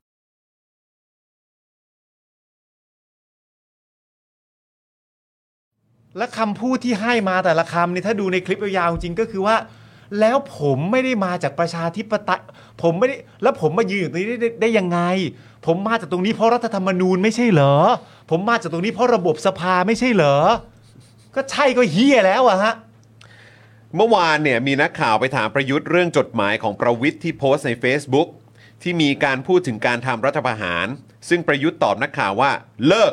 เขาทำรัฐประหาร ปีไหนมาแล้วฮะ ผมมายืนตรงนี้มายืนด้วยอะไร รัฐธรรมนูญ ระบบรัฐสภาไม่ใช่เหรอ ไม่ใช่ ช่วงนั้นเกิดอะไรขึ้นในประเทศไทย ลองดูสิว่าถ้าไม่มีอะไรที่ทำให้ความขัดแย้งลดลง มันจะเกิดอะไรขึ้นถึงวันนี้ เราจะยืนอยู่แบบนี้ได้หรือเปล่า ยังไม่รู้เลยทุกวันนี้เรียกว่ายืนเหรอครับ ไม่ได้ยืนอยู่แบบนี้แน่ๆฮะแต่ไม่ไม่ไม่เฮี้ยเท่านี้แน่ๆฮะ นะฮะเมื่อถามต่อว่าบรรยากาศบ้านเมืองในขณะนี้จะไม่มีอะไรแบบนั้นใช่หรือไม่ประยุทธ์ตอบว่าไม่เห็นจะมีอะไรเลย เพียงแต่ว่าประชาชนทุกคนต้องคิดว่ามันเคยเกิดขึ้นมาแล้ว ทุกอย่างจะพัฒนาได้ ประเทศนี้ต้องมีความสงบเรียบร้อย มีความสุขและต้องไม่มีความรุนแรงเกิดขึ้น อย่ากลับไปที่เดิมอีกเลย เมื่อถามถึงข้อสังเกตว่าจดหมายของประวิทย์เนี่ยมักย้อนเรื่องรัฐประหาร ประยุทธ์ตอบว่าก็แล้วแต่ท่าน เมื่อถามว่าหากไม่ได้กลับมาดำรงตำแหน่งนายก โอกาสการทำรัฐประหารจะเกิดขึ้นอีกครั้ง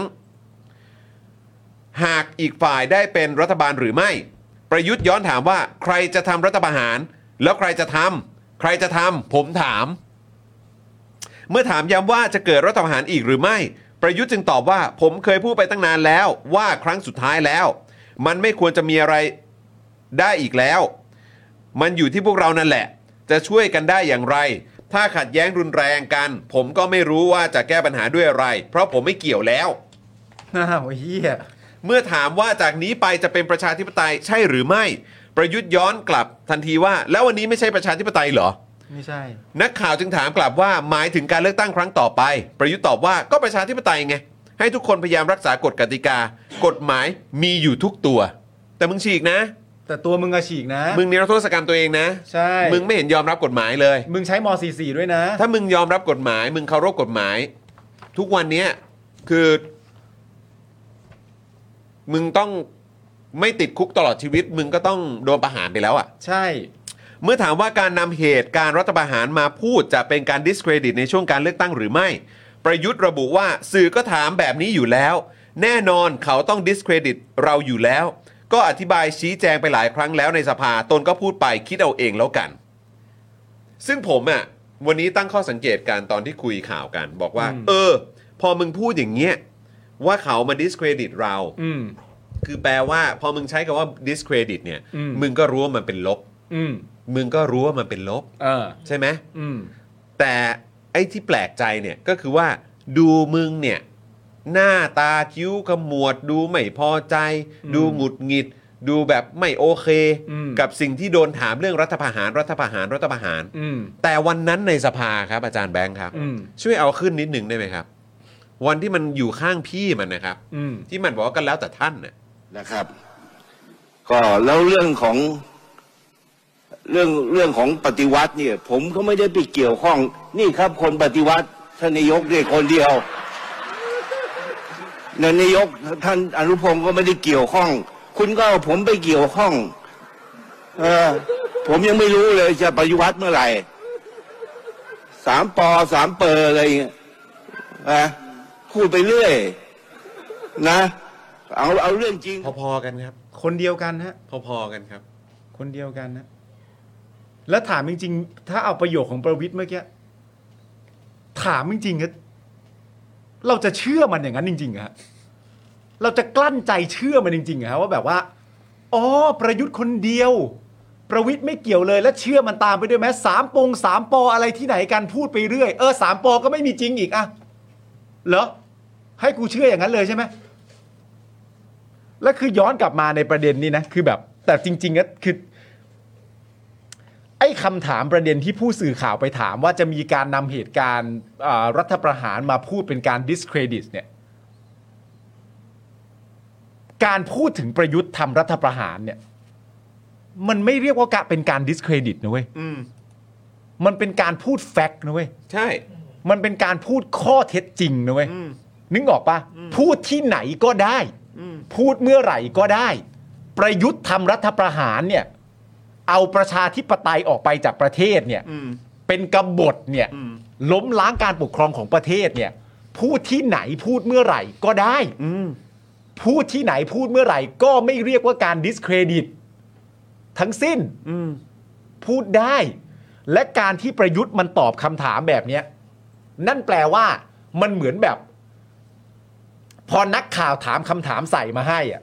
มันก็โต้คลื่นไอ้คำว่า discredit แล้วก็ล่องไปเรื่อยอะ อืม ว่าแบบใช่มันก็ต้องมีการ discredit แบบนี้แหละอะไรต่างๆกันานามันไม่ใช่การ discredit เว้ย อืม เรื่องมึงทำรัฐประหารเนี่ยเป็นเรื่องที่ต้องพูดทุกวัน ใช่ และไม่มีทางที่ควรจะหยุดพูดเลยแม้ แต่วันเดียวมันไม่ใช่การ discredit มันเป็นความเฮี้ย อืมทุเรศเนอะ ทุเล่ น่ารังเกียจจริง ๆ น่ารังเกียจ แล้ว มาก ผมอย่างที่ผมบอกแหละ คือมันความความน่าเศร้าใจสำหรับคนไทยเนี่ยก็คือการที่เราเนี่ยจะต้องใช้ชีวิตอยู่ทุกวันในประเทศนี้ แล้วก็มาดูคนพวกเนี้ยลอยหน้าลอยตา อืม เหมือนตัวเองแบบไม่เคยทำอะไรผิด ใช่ นั่นแหละครับ คือมันเป็นเรื่องที่น่าอ้วก ใช่ น่าอาเจียน เออ น่าคลื่นไส้ อืม มาก ๆ ที่เราต้องมาเจอคนแบบนี้อยู่ทุกๆวัน คุณผู้ชมเรานะครับ อยู่ในประเทศที่ยื่นไมค์ถามคนที่ทำรัฐประหารน่ะ ซึ่งเป็นการกระทำที่เฮี้ยมากเนี่ย อืม และยื่นไมค์ไปถามเขาประเด็นเรื่องรัฐประหารน่ะ แล้วไอ้คนทำรัฐประหารสามารถตอบเราได้ว่า โอ้ยก็ทำมาตั้งกี่ปีแล้วล่ะเฮี้ยไม่เฮี้ยฮะ ทุ เนี่ย เรศเนอะทุเรศมาก ทุเลศจริงๆฮะ คนทำรัฐประหารบอกเราได้ว่า โอ๊ยเขาทำมากี่ปีแล้วล่ะ ผมได้บอกแล้วว่าการทำรัฐประหารครั้งนี้มันต้องเป็นครั้งสุดท้าย โอ้โห สุดมาก สุดจริง ด่าเฮี้ยงสีด่าเฮี้ยเลยครับพูด ๆ ครับ จริง ผม เอางั้นต่อเนื่องอีกหน่อยไหมนะครับ ดูเหมือนว่าเรายังมีเวลานะครับ ต่อเนื่องย้อนกลับมาในเรื่องราวที่เกี่ยวกับจำนำข้าว จำนวนเก้า หนึ่งในเหตุผลนะเนาะ อ่าน นะครับ ในการออกมาปฏิรูปก่อนเลือกตั้งหนึ่งในเหตุผลของการแบบเอ้ยชาติบ้านเมืองพังทลายคุณแบบไม่ได้ เออ บ้านเมืองชิบหาย เป็นโครงการที่แบบชิบหายมากนั่นนู่นนี่นะครับ เป็นที่มาของไอ้ตัวที่เราเพิ่งรายงานไป แล้ว เนี่ ก็ ย ต่อเนื่องไปถึงการทำรัฐประหารเนี่ยแหละครับ ครับ นะฮะมาดูกันหน่อยครับ เหตุผลหลักๆที่ชอบอ้าง พูดเหลือเกินจำนำข้าวจำนำข้าวเนี่ย อ่า สลิมก็ชอบเหลือเกินจำนำข้าวจำนำข้าวเนี่ย จำนวนเก้า เออนะอ่ะมาดูรายละเอียดกันหน่อยครับ เป็นไงคุณจร โรงสีทวงค่าเช่าโกดังอค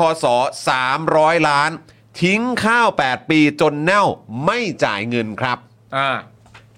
ประธานบริษัทสิงโตทองไรซ์นะครับคอร์ปอเรชั่นจำกัด ซึ่งเป็นคลังสินค้าใหญ่ที่สุดของภาคเหนือนะครับ ออกมาทวงค่าเช่าจากองค์การคลังสินค้าของกระทรวงพาณิชย์ ที่ยังค้างกว่า 300 ล้านครับ หลังขอเช่าพื้นที่เก็บรักษาข้าวสาร ตามโครงการรับจำนำข้าวกว่า 5 ล้านกระสอบ โดยช่วงแรกนะครับจ่ายค่าเช่าตามสัญญา ก่อนหยุดจ่ายครับ อืม นะฮะ อันนี้กระทรวงพาณิชย์นะ อ่า กระทรวงพาณิชย์นะครับ ใครดูกระทรวงพาณิชย์นะครับเนี่ย เฮ้ย หรือว่า เก่งขนาดนี้ได้เอาขึ้นสไลด์หรือเปล่าฮะ เออ อืม นะครับ เห็นเวลาเอ่ออธิบายอะไรในสภาเนี่ย ขึ้นแบบ powerpoint ตลอดเลย ขึ้นเยอะ แล้วต้องมีรูปตัวเองแบบ ผมไปที่นั่น ผมไปที่นี่ ผมไปต่างประเทศผมเอออืมครับ ผมเนี่ยอยากรู้ว่าเรื่องนี้พูดหรือเปล่า เดินแบบดูแบบ ครับ ผม ตรงนั้นเป็นอย่างนั้น เออครับ ผม ตรงนี้เป็นอย่างนี้ เออ แต่ในโกดังไม่มีรูปไม่เอารูปขึ้นในโกดังอยากดูอ่ะ ครับนะฮะ คุณ ทั้ง เมคุณเมย์กูรู้พิมพ์ม้าขาว ม้าขาวม้าขาว เออ ทั้งยังทิ้งกองข้าวเน่าส่งกลิ่นเหม็นกว่า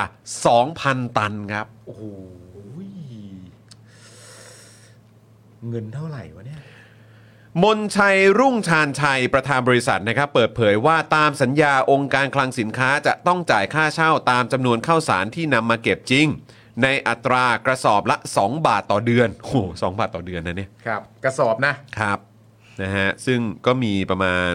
5 ล้านกระสอบเหรอ ใช่ นะครับถ้าข้างบนนะตาม ครับ ข่าวข้างบนนะครับ เปิดเผยว่าตามสัญญาเนี่ยนะครับองค์การคลังสินค้าจะต้องจ่ายค่าเช่า ตามจำนวนข้าวสารที่นำมาเก็บจริง ในอัตรากระสอบละ 2 บาทต่อเดือน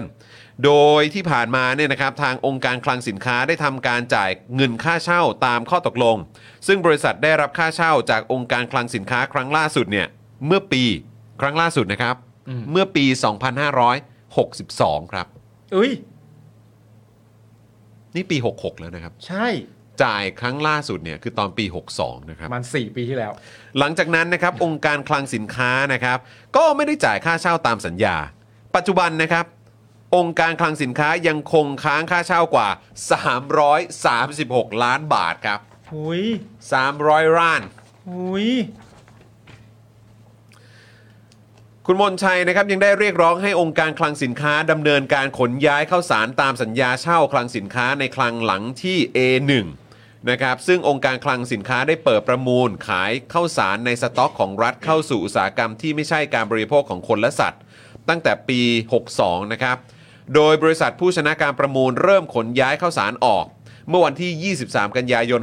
63 จนถึงวันที่ 2 กรกฎาคม 64 ยังคงเหลือข้าวสารบางส่วนที่ไม่ได้คุณภาพประมาณ 2,000 ตัน กองทิ้งไว้หน้าคลังสินค้า ซึ่งอยู่ในความดูแลขององค์การคลังสินค้า บางส่วนถูกทิ้งไว้เป็นเวลานานถึง 8 ปี โอ้โห ทำให้เกิดความเสียหาย เสียพื้นที่ใช้ประโยชน์ ทั้งยังมีกลิ่นเน่าเหม็น ส่งผลต่อภาพลักษณ์ของบริษัทเป็นอย่างมากนะครับ อืม ว้าว อู้ว้าว จึงขอวอนให้องค์การคลังสินค้ามาดำเนินการขนย้ายข้าวสารจำนวนนี้ออกจากพื้นที่บริษัทโดยด่วน อืม ซึ่งก่อนหน้านี้ได้ทำหนังสือแจ้งถึงองค์การคลังสินค้าตั้งแต่ปี 60 เป็นต้น มา จนถึงปัจจุบัน 8 ฉบับแล้วครับ จำนำข้าวไหมละมึงไอ้เหี้ยจำนำข้าวไหม สุดยอด สุดยอด โอ้ยเหตุผลดีมาไล่เขาจำนำข้าว โอ้โหโอ้โห อ่ะเรามีประเด็นเสริมเรื่องคดีจำนำข้าวหน่อยไหมฮะ ประเด็นเสริมเรื่องคดีจำนำข้าวนะครับ เมื่อวันที่ 2 เมษายน 64 นะครับศาลปกครองกลางพิพากษาให้เพิกถอนคำสั่งกระทรวงการคลังครับ ที่ให้คุณยิ่งลักษณ์ชินวัตรอดีตนายกนะครับ หรือว่าเจปเปิลเนี่ยนะฮะ ชดใช้ค่าสินสินไหมทดแทนจำนวนเอ่อ3.5 หมื่นล้านบาทนะครับผม หลังกระทรวงการคลังเนี่ยกล่าวหาว่าคุณยิ่งลักษณ์ขณะดำรงตำแหน่งนายก และประธานกรรมการนโยบายข้าวแห่งชาติ หรือว่ากอขอชอเนี่ยนะฮะ ปล่อยให้มีการทุจริตในโครงการรับจำนำข้าว และเพิกเฉยไม่ระงับยับยั้งความเสียหายที่เกิดขึ้น แก่ราชการตามอำนาจหน้าที่ โดยสารให้เหตุผลว่า ไม่มีหลักฐานที่แน่ชัดว่ายิ่งลักษณ์เป็นผู้กระทำให้เกิดความเสียหาย ในโครงการจำนำข้าวโดยตรงครับ ก็ก็ นะ สารพูดเองครับ นะ นะ นะ เขาว่าอย่างนี้ยนะ นะอืม ฟังอยู่ปะเนี่ย นะ หลิมจ๋า อืม หลิมฟังเขาอยู่เปล่า ลิมจ้ะ หลิมลิเอ้ยมันฉินจ้า อ๋อแต่อ่ะหลิมจ้า ลิมจ้ะ หลิมฟังอยู่เปล่าจ้า ครับผม หลิมได้ฟังที่จอนอ่านเมื่อถึงนี้ว่าจ้า ห ลิมโตขึ้นจำนำข้าวกันมาเป็นเวฟใหญ่เลยนะจ๊ะหลิมได้ฟังเมื่อกี้ไหมจ๊ะ แล้วหลิมได้ฟังไหมจ๊ะ ช่วงนี้ สร เบานะเออ ช่วงนี้เบาไป คือ ไห เมื่อก่อนจะเป็นจำนำข้าว เออจำนำข้าว เดี๋ยนี้ก็จำนำข้าวไง ช่วงนี้แกรู้ไหมว่าว่าพวกนั้นอ่ะ มันทำจำนำข้าวมันพูดอะไร ครับผม ศาลปกครองกลางพิพากษา ให้เพิกถอนคำสั่งกระทรวงการคลังนะ ที่กระทรวงการคลังเนี่ย กล่าวหายิ่งลักษณ์ไว้แบบนั้นนะ อืม ลิมจ้ะ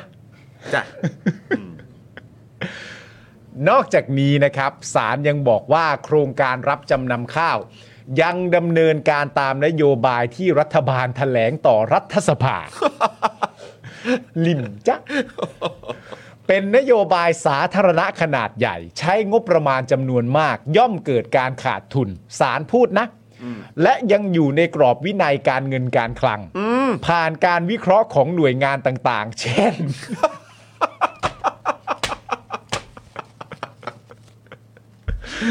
ลิมจ๊ะ โอ้ยเสียเวลาชีวิตมากเลยอะ ลิมตั้งใจ จะสิบปีแล้วไอ้ ฟังนะจ๊ะ เหี้ยเสียเวลาชีวิตมาก สารเนี่ยนะหลิมจ๊ะสารเนี่ยเขาบอกว่า อันเนี้ยผ่านการวิเคราะห์ของหน่วยงานต่างๆ เช่น สภาพัฒนาเศรษฐกิจและสังคมแห่งชาติ ก็หรือว่าสภาพัฒน์นั่นเอง ครับ สำนักงบประมาณ และกระทรวงการคลังเป็นต้นนะครับ รวมถึงตัวคุณยิ่งลักษณ์เองด้วย ก็ได้มีการนำเสนอแนวทางแก้ไขแล้ว อีกทั้งคุณยิ่งลักษณ์เนี่ยยังรับรู้เกี่ยวข้องเฉพาะขั้นตอนการทำ MOU เพื่อให้มีการซื้อขายข้าวแบบรัฐต่อรัฐ แต่ในส่วนการทำสัญญาระบายข้าวนั้นเนี่ยคุณยิ่งลักษณ์ไม่ได้มีความเกี่ยวข้อง เนี่ย ตอนนั้นน่ะหนีคนไข้มาไล่อีปูเนี่ย วิววิวคนไข้ทิ้งได้แต่ประเทศชาติทิ้งไม่ได้หรอกนะ อืม เออ ก็ต้องถามว่า ลิมจ๊ะ สารปกครองนะครับ ยังเห็นอีกด้วยว่าคุณยิ่งลักษณ์เนี่ยนะฮะมิได้มีการกระทำเพียงลำพังในการอนุมัติโครงการ หรืออนุมัติงบประมาณ อีกทั้งการทุจริตยังเกิดขึ้นในระดับที่เป็นระดับปฏิบัติการ แต่การสอบสวนของคณะกรรมการสอบข้อเท็จจริง ความรับผิดทางละเมิด กลับมิได้มีการดำเนินการสอบสวนให้ได้ว่าเจ้าหน้าที่คนใดควรต้องรับผิด จึงรับฟังไม่ได้ว่าคุณยิ่งลักษณ์กระทำการจงใจ หรือปล่อยปละละเลยให้เกิดการทุจริตนี่ไปสอบกันแล้วนะ หรือเพิกเฉย ไม่ระงับยับยั้งความเสียหายในโครงการจำนำข้าว จนเป็นเหตุให้ราชการเสียหายศาลปกครองกลางจึงมีคำสั่งให้ยกเลิกคำสั่งค่าชดใช้สินไหมทดแทนจำนวน 3.5หมื่นล้านบาท ของกระทรวงการคลังต่อคุณยิ่งลักษณ์ลงนะครับ ครับ นอกจากนี้นะครับ นอกจากนี้ นะครับ นอกจากนี้นะลิมจ๊ะ ครับ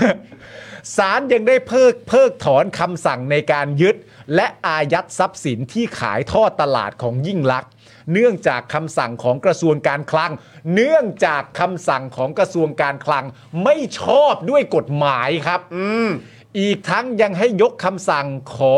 ขอกันส่วนทรัพย์สินในฐานะเจ้าของรวม ที่กระทรวงการคลังขอเป็นผู้เสียหาย ร่วมจากการขายทอดตลาดอีกด้วยนะครับ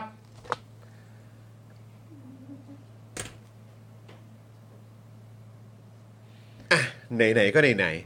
ๆลิมจ้ะลิมจ้ะมันยังไม่จบจ้ะมาฟังกันต่อหน่อยไหมจ้ะ อุ๊ย ลิมจ้ะ ยังไม่จบอีกเหรอ อีกสักหน่อยละกัน ยังไม่จบอีกนี่ใครมันจะมาพูดอีกวะ คือเดี๋ยวพูดแต่ชื่อยิ่งลักษณ์เจ๊ปูเนี่ย เดี๋ยวจะแบบ เออ อ้าอ้าอืมมาฟังแบบว่าพระเอกของเขาหน่อยดีกว่า ให้เขาได้เบิกบานใจกัน พระเอกที่เขาออกมาทุบโต๊ะ เออ ทำให้หลิมจ๊ะทั้งหลายเนี่ยสามารถแบบว่า สื่อกับไป อย่าได้ถอยเช้าวันใหม่ อ๋อ ไม่ใช่ อันนั้นคนละอันคนละอัน อ๋อครับ คนละอัน ผมนะฮะก็พูดถึงคนนี้หน่อยละกัน อืม ประยุทธ์ครับ เออฮะทำไมอ่ะ อืมนะครับป ประ ระ ยุทยุท ธ์ ธ์ประหารไง ประยุทธ์เคยพูดในสภา เออ ว่าต้องชำระหนี้จำนำข้าวกว่า 7.8 แสนล้านบาทครับ เออว่ะ ประยุทธ์บอก ดูสิ เออ เนี่ยผมต้องชำระหนี้จำนำข้าว 7.8 แสนล้านบาทนะ เออใช่เนาะ นะครับ กับผม แต่ครับเดลินิวรายงานว่า 22 พฤษภาคม 57 เนี่ยนะครับ ประยุทธ์ทำรัฐประหารเข้ามาเป็นนายก เป็นประธานนโยบายและบริหารจัดการข้าว อืม ตอนนั้นเนี่ยมีข้าวสารโครงการรับจำนำข้าวอยู่ 18.5 ล้านตัน ครับ ประยุทธ์ต้องการระบายข้าวจากโกดัง ด้วยการส่งทหารเข้าไป ถือกุญแจ คุมโกดัง และตรวจสอบคุณภาพข้าว ไอ้เฮียทำได้ทุกอย่างจริง เรียกว่าทำเอาเจ้าของโกดังข้าว และเซอร์เวเยอร์เนี่ยน้ำตาตกไปตามๆกันครับ เออ คนดีไง คนดีไง กระทรวงพาณิชย์นะครับ ตั้งมาหลายสิบปี เวลาขายข้าวจะประมูลแบบเหมากอง เหมาโกดัง ใครตาดีได้ตาร้ายเสีย อ่า เพิ่งมายุคประยุทธ์เนี่ยแหละครับ จัดเกรดข้าวในโกดังขายให้พ่อค้า แถมเอาข้าวดี ขายเป็นข้าวเสีย ราคาถูกๆครับ เออ ถ้าแน่จริง อย่านิรโทษกรรมสิ เออ นะครับ นอกจากนี้นะครับอภิศักดิ์ตันติวรวงศ์รัฐมนตรีคลังในรัฐบาลคอสชเนี่ยนะครับ ได้ทำหนังสือรายงานที่ประชุมคอรมอรับทราบสถานะหนี้คงค้างจากโครงการรับจำนำข้าวปีการผลิต 54ทับ55 และปีการผลิต 56ทับ6เอ่อทับ57 อืม และปีการผลิต 56ทับ57 นะครับ ครับ ทั้งในส่วนเงินกู้ที่กระทรวงการคลังค้ำประกัน และเงินทุนทกส เมื่อวันที่ 31 พฤษภาคม 59 หรือหลังรัฐประหาร 2 ปีครับ อุ้ยว งเงินรวม 498,707 ล้าน อุ้ย อยู่ภายใต้กรอบที่คอรมอกำหนด แถมยังมีข้าวสารในโกดัง 18.5 ล้านตัน อุ้ย ถ้าบริหารจัดการระบายดีๆเนี่ยนะครับ ต้องได้เงินกลับคืนมา 2-3 แสนล้านบาทครับ ไปหักลบนะครับจาก 498,707 ล้านบาท แล้วประยุทธ์เนี่ย ไปเสกหนี้7แสน7.8 แสนล้านบาทมาจากไหนครับ ลิมจ้ะ ลิมจ้ะลิมเข้าใจไหม เอาใหม่ไหม เอาใหม่ไหมเอาเปล่าเอาเปล่าเอาใหม่ไหม คือลิม ลิมจ้าสิลิมจ้า ลิมจ้า เออ คือจะเอาคำพูดของไอ้ตู่เนี่ย มาปล่อยกันต่อในไลน์กรุ๊ปเนี่ย เออ หรือว่าจะเอามาพ่นกันใน Facebook สเตตัสเนี่ย มึงต้องเช็คนะ ใช่ ถ้าเป็นไปได้อะโดยรวมอะอย่าเอาคำพูดมันมาใช้เลย อย่าเลย เออ สงสารลูกหลานตัวเองบ้าง ใช่ เก็บไว้ในใจ สงสารแบบสเปิร์มที่ยังไม่ได้ออกมาเป็นเด็กก็ได้ เออ จริง เก็บไว้ในใจ ๆ เออ นะทรีแมนดาวกับมายาราบเขาบอกมา เก็บไว้ในใจ นะฮะเก็บไว้เก็บไว้นะครับ โอ้โห แม่งตลกเลยเฮ้ยแต่ว่าคีย์เวิร์ดอยู่ตรงนี้คุณจรฮะ ครับ ถ้าบริหารจัดการระบายดีๆคีย์เวิร์ดอยู่ตรงนี้ฮะ ซึ่ง มันจะเป็นไปได้ยังไงฮะ ซึ่งถ้าให้กูเทียบนะ ระหว่าง เออ รัฐบาลยิ่งลักษณ์กับรัฐบาลคอสช และรัฐบาลประยุทธ์เนี่ย เออ กูว่ารัฐบาลยิ่งลักษณ์น่าจะบริหารจัดการได้ดีกว่าแน่ๆเลยว่ะ โถอันนี้กูไม่มีข้อสงสัย เลย ไอ้เรื่องนี้ผมไม่มีข้อสงสัยเลยจริงๆฮะ อันนี้ไม่ได้อวยไม่ได้อะไรด้วย แต่ไม่มีข้อสงสัยเลยจริงๆฮะ จะเรียกกูว่าเป็นควายแดงก็ได้นะ เออ เรียก เพราะ เล ว่าย ช่วงนี้กูโดนเป็นสลิมเฟสสองอยู่ เออ แต่กูโดนมาทุกสีแล้วแหละ ใช่ กูเป็นมนุษย์เจ็ดสีมาเรียบร้อยแล้ว ใช่ ครับผม กูสีลุงแล้วกูไปอีกฝั่งหนึ่งกูก็เป็นเจอแลปริคอนแล้ว อ๋อใช่ กูเคยเป็นสลิมมาแล้วด้วย เออ ใช่ใช่ใช่ใช่ กูเคยโดนบอกว่ากูเป็นสลิมด้วย ไม่มีปัญหาเลยก็กูเคยบอกแล้วว่าช่วงช่วงใดช่วงหนึ่งในชีวิตมึงทุกคนเคยรักมึงมาแล้ว ครับผม นะฮะทุกอย่างมันก็อาจจะเปลี่ยนเปลี่ยนไปนะครับผม แต่ว่าอย่างที่บอกไปฮะคือคือประยุทธ์นะครับเขาเขาได้เอา คือ คือคุณผู้ชมคิดภาพเนี้ยแล้วคุณผู้ชมตอบผมหน่อยดีว่าเฮอถ้าวิธีเนี้ยยังไงแม่งต้องเวิร์กแน่ๆเลยว่ะเอาทหารเข้าไปคุมโกดังข้าวเนี่ยฮ ะ คุณผู้ชมช่วยบอกผมหน่อยว่าอ๋อถ้าอย่างนี้นี่มันใช่แล้วเพราะแม่งเหมาะกับหน้าที่มาก อืม ๆ ลิมจ้ะ อืม แค่มึงได้ แม้กระทั่งมึงอ่ะ ได้ยินคำว่าเอาทหารอ่ะ หลังจากการรัฐประหารเข้าไปคุมโกดังอ่ะ กูเชื่อว่าถ้ามึงไม่เชียร์จนหูตาดับอ่ะ มึงก็คิดว่าประโยคเนี้ย ยังไงก็ไม่เมคเซนเราต้องถอดตัวเองออกมาสิ ถอดตัวเองออกมาแล้วมาตั้งใจคิดว่า เอาเข้าไปคุมทำเหี้ยอะไรวะ อะไรอย่างเงี้ยมันต้องคิดอย่างนี้ดิ ไม่ใช่ว่าแบบโอ้โหเชียร์ไปหมด เอาทหารเข้าไปคุมโกดังไปถือกุญแจ เอาทหารไปตรวจคุณภาพข้ าว เอาทหารเข้าไปตรวจคุณภาพข้าว มึงฟังประโยคเนี้ย แล้วมึงมีความรู้สึกทันทีว่า เออ จะมีใครมีความรู้เรื่องข้าวไปกว่าทหารดีก ว่า ลิมจ้ะ คือ โอ้ย ถ้าคนที่ควรจะตรวจสอบคุณภาพข้าวเนี่ยนะ อืม เอาตามความเป็นจริงเลยนะ เออ ก็คือไอ้ตู่ มึงควรจะไปตรวจสอบคุณภาพข้าวแดงในคุก จริง คนที่ตรวจได้มีสองคนนะฮะ ครับ ก็คือตู่สองก็คือพวกตะกะแตนที่มันอยู่ตามไล่ ฮะมาช่วยช่วยๆกันตรวจดู ค่ะ โอ้โห นี่เราตั้งชื่อข่าวว่าข่าวหลิมจ๊ะไปเลยดีกว่านะ เทปหลิมจ๊ะ ข่าวนี้ชื่อข่าวหลิมจ๊ะ ๆ นี่มีคนบอกว่าเทปนี้เอ่อเอพิโซดนี้ของเรานี่ เออ ได้คลิปสั้นเยอะนะ หลิมจ๊ะ หลิมจ๊ะนี่เย ห อะ ลิ เล ม ย จ๊ะ ครับผม โอ้โหดีจังเลยเว้ ยโอ้โหเก่งจริง เอ่อคุณแทนบอกว่าตัดหญ้าจนรู้เรื่องคุณภาพข้าวเหรอ เฮ้ย ไม่ใช่โอ้เอ้ยยาก็ยาสิครับ โอ้ย คุณผู้ชมครับ ครับ จำนำข้าวไหมล่ะมึง จำนำข้าวไหม จำนำข้าว จำนำข้าว จนทุกวันนี้ก็เออจำก็จำนำข้าวอะ เออ ก็มึงรู้เปล่าว่ามันทำอะไร ก็ก็มันก็ทำจำนำข้าวไง เฮียโคตรบัดซบเลย ไอ้แล้วตอนที่ไอ้ตอนที่ข้าวมันมีอยู่ในโกดังประมาณ 18.5 ล้านตันที่มันเยอะมากๆเนี่ยไอ้ตอนนั้นไอ้ตู่มันระบายข้าวยังไงนะ ก็ก็มันเฮ้ยยิ่งรับทำจำนำข้าวไง แล้วนี่คือของที่มีอยู่ในมือนะ มึงยังบริหารจัดการได้เฮี้ยขนาดเนี้ย เออ แล้วแทนที่จะได้กำไรหรือแทนที่จะมาแบบเออหักลบอะไรต่างๆ ให้อะไรให้ทุกอย่างอะคือแบบ อ่า ที่เขาก็เขาเขาก็ทำได้อะ อ่า แล้วมึงก็เสือกแบบเอ้ยไม่ไม่ไม่ก็แบบว่า เออ เป็นไงอ่ะ ใช่ อืมนักกู้แห่งลุ่มแม่น้ำเจ้าพระยา แล้วสารปกครองกลางนี่เขาตัดสินว่าแบบนี้นี่ อืม หลิมจะจะทำยังไงอ๋อก็แค่พยานหลักฐานมันสาวไปไม่ถึงเองจริง ๆ ก็ไม่ได้แปลหรอกแล้วามันไม่ผิดอะ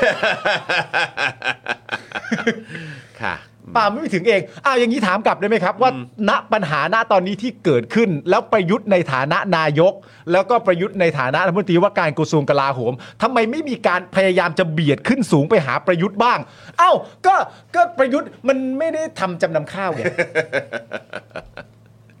รู้หมด แหละ คุณอินบาร์บอกว่าเดี๋ยวมาร์กเวลาเอาไปทำสารบัญความฮาฟังอีกรอบดีกว่าโอ้โห อ่ะคุณอินบาร์ถ้าถ้าถ้ารวมไปเยอะก็ส่งมาได้นะ อ่า เออ เราจะได้เราจะได้ทำในในช่องออฟฟิเชียลของเราเนอะเออครับผม เฮ้อลิงจ้ะ นะฮะอ่ะโอเค คุณผู้ชมครับ เดี๋ยวต้องอัปเดตกันเช่นเคยเนาะ ครับ นะครับในประเด็นของนักกิจกรรมนะครับ เชิญเลยครับ นะครับ ผม วันนี้นะครับตะวันกับแบมนะครับอดอาหารเป็นวันที่ 50 แล้วนะครับ คือเรายังคงเอ่อเหมือนนำเสนอว่าว่าเขายังยังอดอาหารกันอยู่เนี่ยเพราะว่าคือเท่าที่เราพยายามเช็คดูยังไม่มีเหมือนเป็นแบบ ใช่ เอกสารชี้แจงออกมานะครับ แต่ ใช่ เท่าที่ดูแล้วก็ดูแล้วเนี่ยน้องเขา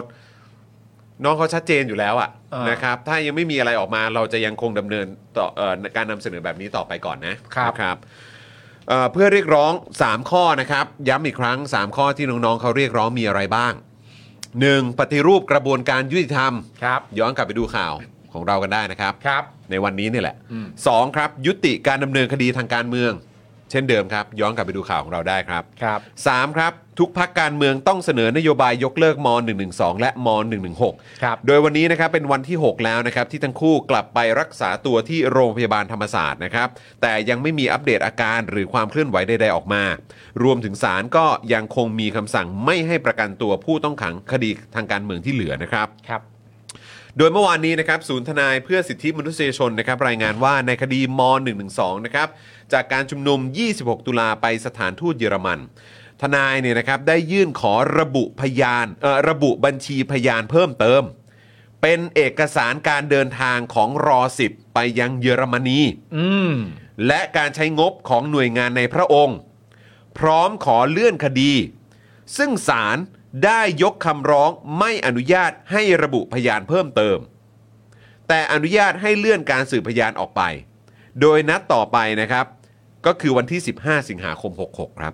ไม่อนุญาตให้ระบุพยานเพิ่มเติมนะครับ ก็คือหมายว่า นั่นแปล เอกสารการเดินทางก็ค ถู ง ก ไม่ได้ แล้วก็งบการใช้ ในหน่วยงานเนี่ยก็คงไม่ได้ แปลกนะฮะ ซึ่งเราก็แปลกนะครับ ผมก็แค่มีความรู้สึกว่าเราน่าจะร่วมกันค้นหาความจริง ใช่ หรือเปล่า ใช่ ขณะที่เมื่อวานนี้นะครับสารอาญาได้มีคำสั่งยกคำร้องหลังพิมพ์สิริ ยื่นอุทธรณ์คำสั่งที่ไม่อนุญาตให้เดินทางออกนอกประเทศนะครับเพื่อไปร่วมงานประชุม UN ที่เมืองเจนีวา ประเทศสวิตเซอร์แลนด์ โดยสารระบุว่าคำสั่งนี้เป็นเรื่องอำนาจเฉพาะของศาลชั้นต้นระหว่างพิจารณา หาใช่คำสั่งไม่อนุญาตให้ปล่อยตัวชั่วคราว ที่จะมีสิทธิอุทธรณ์จึงยกคำร้องครับ ผู้พิพากษาที่ลงนามคำสั่งนะครับก็คือ กีรติ กีรติยุตินะฮะกีรติยุทธหรือเปล่าผมไม่แน่ใจนะครับ ครับ นะฮะโดยเมื่อวานนี้นะครับยังมีรายงานว่าเชนนะครับซึ่งเป็นสื่ออิสระเพจ ขุนแผนแสนสถาน และคุณมานีนะและมานีนะครับถูกเข้าจับกลุ่มตามหมายจับในคดีม .112 และดูหมิ่นศาลครับ เหตุจากการทำกิจกรรมหน้าศาลอาญากรุงเทพใต้เมื่อวันที่ 28 กรกฎาคม 65 ซึ่งทั้งคู่ให้การปฏิเสธข้อกล่าวหานะครับทำให้ปัจจุบันนะครับมีนักกิจกรรมที่ถูกคุมขังอยู่ 5 รายนะครับ ก็คือคุณคทาธร คุณคงเพชร คุณธีรนัย คุณชัยพร และคุณทัศพงศ์ขณะที่เอ่ออ้อต้องขอโทษนะ คุณเซนหรือเปล่า ครับ และคุณมานีนะครับตำรวจเตรียมจะนำตัวไปขอฝากขังต่อศาลอาญากรุงเทพใต้ในวันนี้นะครับ ครับผมเรื่องทั้งหมดนี้ก็ยังคงดำเนินต่อไปนะครับผม ครับ เราก็จำเป็นต้องรายงานในทุกๆวัน ทุกวันครับ นะ มันจะเป็นหลักฐานทางประวัติศาสตร์นะครับ ใช่ครับ ไม่ ห พู ลั ด ก ถึ ฐางน ก็ ทางประ ไม่ วั ได้ ติศาสตร์นะครับ คุณสุพานีบอกว่าทำตัวมีเงื่อนงำไปอีก อืม นะครับ คุณสราวุฒิบอกว่าสิงหาเลยนานจัง อืม นะครับนะฮะคุณชิลลี่บอกว่าพี่แผน คุณผู้ชมคุณผู้ชมจะกลับมาพบกับผมอีกทีเนี่ย ครับ ในวันพุธนะครับ วันพุธครับ คุณ ผม ปาล์มกับคุณไทนี่ และน้องเอรินะครับ ครับ จะเดินทางไปเวเคชั่นหน่อย ใช่แล้ว นะครับ ช่วงนี้ ก่อนที่จะพาน้องเอริเข้า อืม เรียนซัมเมอร์แล้ว ครับผม เอริจะเข้าซัมเมอร์แล้วอะ ใกล้แล้วครับผม นั่นแหละครับผมเรากลับมาเจออีกทีวันพุธ วันพุธนะครับ แต่ว่า นะ เดี๋ยวจันทร์อังคารนี้เนี่ยเดี๋ยวก็คอยติดตามนะครับ ครับ น่าจะมีอะไรพิเศษพิเศษ ใช่ มาให้ได้ติดตามกันด้วยนะค ค รั รับ บ รวมถึงเนื้อหาข่าวก็ก็มีให้ติดตามกันด้วยนะครับ ใช่ นะแต่ว่ายังไงก็เดี๋ยวติดตามกันละกันนะครับ แม้ว่าเราจะมีเอ่อเนื้อหาอะไรพิเศษพิเศษมาฝากกัน ใช่ใช่ นะครับ ใช่ใช่ ช่วงวันจันทร์อังคารนี้หรือเปล่า ติดตามติดตามติดตามกันแล้วเดี๋ยวผมก็ก็จะกลับมาวันพุธ นั่นแปลว่าผมก็จะกลับมาในวันของชาวเน็ตพอดี เออ อ่า เออว่ะนี่ผมรออ่ะคือเรามีเราเห็นลิสต์รายชื่ออยู่นะ ใช่ เราเห็นลิสต์รายชื่ออยู่เหมือนกัน ใช่ นะครับนะก็เอ่อแต่ว่าผมไม่แน่ใจว่าที่เขาเคาะกันไว้เนี่ยในพุธที่จะถึงเนี้ยจะเป็นใคร ครับผ นะ ม ครับนะฮะอ่ะคุณเกียร์นะครับซูเปอร์แชทมา 40 บาทนะครับผมนะฮะบอกให้ไปฟังน้องไมายพูดใน Friend Talk ได้ อ๋อโอเค อนะครับอ๋อน้องไมายนะครับ น้องไมายนะครับครับผม เอ้าก็ครับไง ก็ครับไงก็ไม่ได้ว่าอะไร ก็กูพยักหน้าแล้ควรับ มึงย้ำทำไมอ่ะ คุณสุรัตน์นะครับซูเปอร์แชทมา 40 บาทนะครับ ถ้าคิดได้มันจะเป็นสลิมเหรอครับ เอ้ย อืม เอาแล้วไงล่ะ นะครับผม คุณพี่หมีเบลอนะครับนะฮะซูเปอร์แชทมา 69 บาทนะครับ ครับผม อย่าว่าแต่ลิลิ้วล้อ ตัวประยุทธ์ยังร้องจำนำข้าวเลย เออครับผมนะฮะ เฮ้ย หลาย ๆ คนบอกให้เอาคุณมุกมาแทนนะ เอาคุณมุกเหรอฮะเออคุณมุกจะว่างไหม คุณมุกปะ โอ้ถ้าคุณมุกมานะ เอางี้ไหมผม ฮะ คิดสูตรให้เลย ฮะ จอนมุกคัง จอนมุกคัง จอนมุกคัง นี่ผมคิดให้เลยนะ ครับนี่ จอนมุกคัง โอ้โห คือกูรู้เลยว่า คือถ้าอินเทอร์เน็ตมีเป็นสายอ่ะ เออ มันคงไหม่อ่ะ เออครับผม รู้เลยครับ รู้เลยฮะ เออ เออนะฮะอ้าวมาสเตอร์ภูมินะครับ เป็นเมมเบอร์เรามา 8 เดือนแล้วนะครับอ่ะขอซาวหน่อยนะครับ ขอบคุณครับ ลิมจ้าจนเหนื่อยแล้วนะจ๊ะ เฮ้อลิมจ๊ะ ครับผมนะครับแล้วก็เมื่อสักครู่นี้เหมือนเห็นอ่ะแล้วก็คุณ Rabbit Play นะครับซูเปอร์แชทมา 50 บาท ครับผม ขอบคุณครับ คุณชิลลี่ถามว่าจันทร์อังคารไม่มีเหรอคะ รายการมีครับ มีครับ เหมือนเดิมครับ มีครับ มีเหมือ นะ นเดิม ฮะ ฮะ เออแต่ว่าเอ่อคุณคุณปาล์มเนี่ยก็จะ อ่า เดินทางนะครับไปเอ่อไปไปเวเคชั่นกับ เออ ครอบครัวหน่อย ใช่ นะครับ คุณ Rabbit Play บอกว่าสามปอทำรัฐประหารมาเอ่อเราทำรัฐประหารมันจะถูกจารึกไว้เหมือนแมนยูศูนย์แล้วก็ลิเวอร์พูลเจ็ดครับ อุ้ย อืม ผมว่าอย่าไปเปรียบเทียบอะไรอย่างนั้นเลยครับ มันก็จริงครับที่ลิเวอร์พูลชนะครับ เออ มันก็จริงฮะ แล้วมันก็แล้วมันก็ชนะเยอะ ครับผม เออแล้วมันก็เก่งกว่ามากอะนะฮะ ครับผม แต่ว่าการเอาฟุตบอลไปเปรียบเทียบกับอะไรอย่างนั้น ผมว่า อย่าเลย อย่าเลยฮะ ใช่ อย่า ไหม เลยฮะอย่าเลย ฮะ ฮะอย่าเลยฮะแต่มันก็ไม่ได้หลีกหนีความจริงว่าลิเวอร์พูลมัน ชนะจริงนะ ชนะชนะ เออ เยอะชนะ เยอะด้วย ไม่ชนะเยอะจริง เจ็ดลูกฮะ ชนะแบบ เออ ๆ ชนะเหมือน เหมือนยิงเป็นรายสัปดาห์นะ เออ ชนะเหมือนเหมือนเหมือนไม่ใช่คู่ต่อสู้ แต่มันไม่ไม่ไม่ใช่ประเด็นสำคัญประเด็นสำคัญคือว่าอย่าไปเปรียบเทียบอะไรอย่างเงี้ย อ่าครับผม เอาคุณสุรัตน์ซูเปอร์แซนมา 100 บาทด้วยนะครับ เปเอ่อเปให้โค้ดออฟเดอะเดย์ลิมจ้ะฟังแล้วมีความสุขครับอ๋อครับผม ตอนนี้กลายเป็นชื่อตอนลิมจะไปแล้ว ชื่อตอนลิมจ้าจริง ลิมจ้า แล้วก็เมื่อกี้เหมือนว่าจะเห็นคุณเชฟบะด้วยป่ะ อ่า คุณเชฟบะก็ซูเปอร์แชทเข้ามาด้วยเหมือนกันขอซ้ายกับคุณเอ่อพี่เชฟบะหน่อยนะฮะ ครับ อ่านะครับผมนะฮะอ่ะโอเคครับคุณผู้ชมครับนะฮะก็ขอบคุณ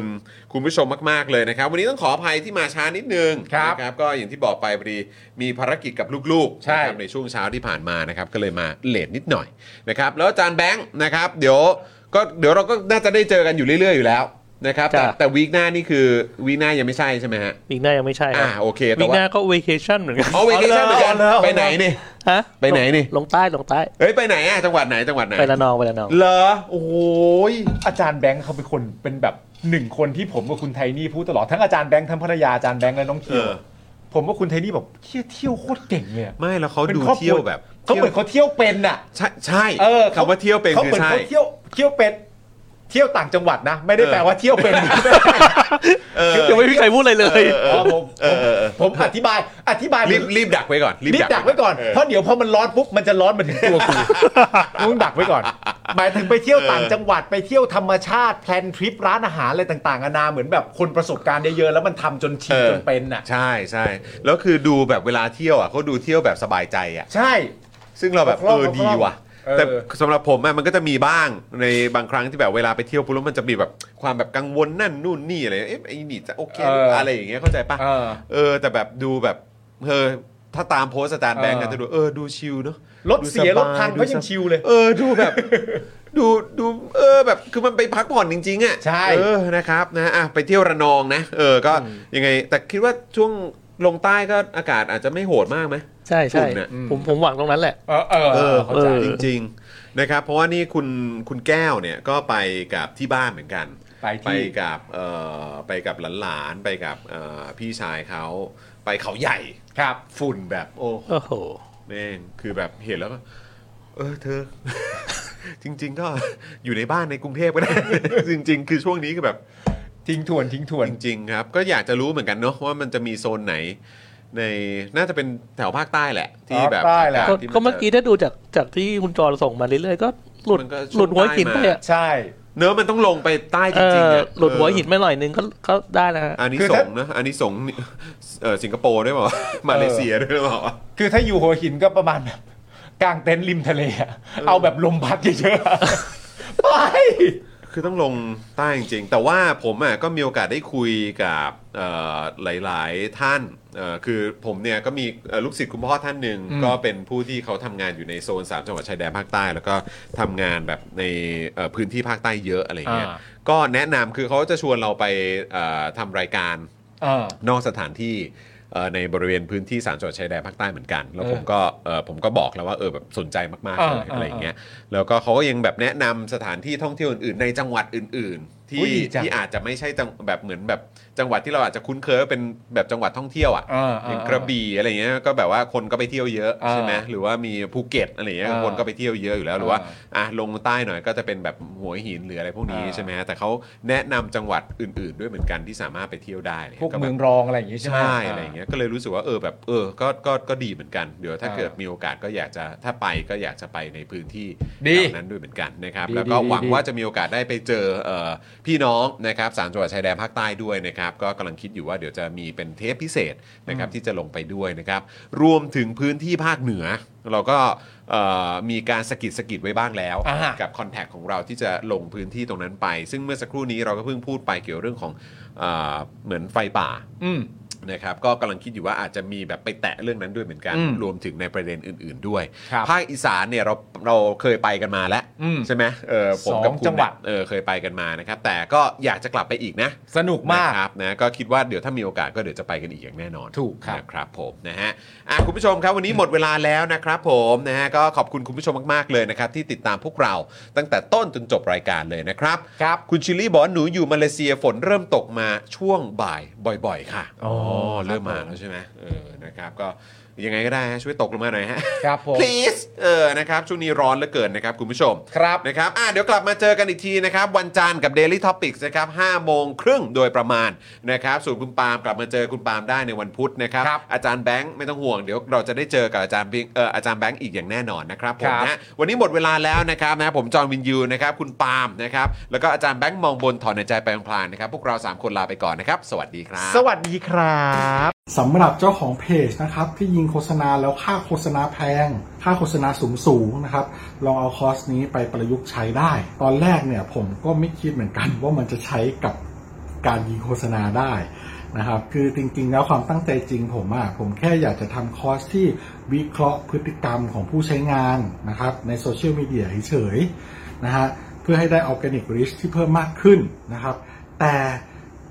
ดันมี ผู้ใช้ที่มีประสบการณ์เขามาลองซื้อไปนะครับ แล้วเขาเอาไปประยุกต์ใช้ทำให้ค่าโฆษณาของเขาอะลดลงถึง 10 เท่าเลย แล้วก็มีอีกรายหนึ่งนะครับ เป็นผู้ใช้ที่มีประสบการณ์เหมือนกันนะครับ ซื้อเอาไปประยุกต์ใช้ปรากฏว่าพอปรับใช้ตามคอร์สนี้แล้วอ่ะเขาบอกว่าพอเขาหยุดแอดน่ะลิสต์มันไม่ค่อยตกเขาส่งรีวิวมาให้ดูด้วยนะครับ ถ้าท่านอยากทราบว่ารีวิวอยู่ตรงไหนก็ไปดูในโพสต์ข้างล่างได้นะครับผมโพสต์ไว้แล้วนะฮะ หลาย ๆ ท่านเนี่ยซื้อไปแล้วอ่ะ แล้วเขาปรับได้ภายในสัปดาห์สองสัปดาห์เองผมว่าเขาเก่ง เขาเก่งจริงนะครับก็ไม่คิดว่าคอร์สของเราจะเป็นประโยชน์ขนาดนี้นะครับ ก็คอร์สนี้เนี่ย 2,999 บาทนะครับ ถ้าใครสนใจก็ทักแชทมาได้เลยนะครับ ก็หวังว่าจะเป็นประโยชน์นะครับ หลังซื้อคอร์สไปแล้วนะครับ ไม่ต้องกังวลนะครับ ก็ถามได้นะครับ กลับมาถามได้นะครับ ไม่ว่าจะเรื่องคอร์สหรือนอกคอร์สนะครับ ถ้ารู้ผมตอบให้ ถ้าไม่รู้ผมก็จะไปค้นหามาให้ โอเค ขอบคุณมากครับ คอร์ส 2,999 บาทนะ ทักแชทได้เลย ครับ ขอบคุณครับ อยากจะเชิญชวนคุณผู้ชมนะคะ มาเป็นซัพพอร์ตเตอร์ให้กับช่องสป็อคดาของเราค่ะ ตอนเนี้ยทำง่ายมาก แค่คุณผู้ชมนะครับ กดดอกจันนะครับ แล้วก็ตามด้วยเบอร์ที่ขึ้นอยู่ตรงนี้ แล้วก็กดโทรออก หรือกดโทรออกข้างล่างนี้เลยก็ได้นะครับ แค่นี้เนี่ยคุณก็สามารถเป็นซัพพอร์ตเตอร์ให้กับพวกเราแบบรายเดือนได้เลยนะครับ ผ่านเบอร์โทรศัพท์มือถือนั่นเองครับ เราต้องการซัพพอร์ตเตอร์ผู้สนับสนุนเท่าไหร่นะครับ 15,000 คน ตอนนี้เรามีซัพพอร์ตเตอร์5,000 คน ใช่ นะ ซึ่งก็ได้บอกความต้องการนี้ไปเมื่อประมาณปีกว่าๆที่แล้วแล้ว เราก็พยายามกันนะครับ เรื่อยๆเรื่อยๆเป็น 1 3ื่นครับ ตอนนี้เหลือ 5,000นะครับ ไม่เป็นไร ครับ เรายังสู้ต่อครับอีก 10,000 คน อีก1 ะครับ 0,000 คนเท่านั้นเอง ใช่ค ใช่ รับ ก็คือเราก็พยายามจะทำให้ง่ายที่สุดนะคะ สะดวกที่สุดสำหรับคุณผู้ชมนะคะ บางทีเนี่ยอาจจะแบบว่าเออไปสมัครเป็นซัพพอร์ตเตอร์ไปทำอะไรคือแบบมันกดหลายลิงก์ ใช่ มันวุ่นวายใช่ไหม ใช่ มันบางทีแบบว่ามันไม่ค่อยแน่ใจว่าทำยังไง แต่ว่าอันเนี้ยคือง่ายมากที่สุดเลย แล้วก็ท่านใดที่สมัครแล้วนะครับ ก็สามารถไปติดตามคอนเทนต์ Exclusive นะครับ ได้ที่ Facebook Page Spoke Dark Supporter ได้เลย แล้วก็สำหรับ Supporter ท่านใดที่เป็นผู้สนับสนุนอยู่แล้วทาง YouTube หรือ Facebook นะครับ ก็สามารถทักแชทเข้าไป บอกเป็น Supporter อยู่แล้วอยากเข้ากลุ่มลับ Exclusive สำหรับผู้สนับสนุนเท่านั้นนะครับ รีบสมัคร แล้วก็รีบทักแชทกันไปได้เลยนะครับ มากันเยอะๆนะคะ อืมสมัครกันเลยครับผม อีก 1 0,000 คนจะถึงเป้าแล้ว มาสนับสนุนพวกเรากัน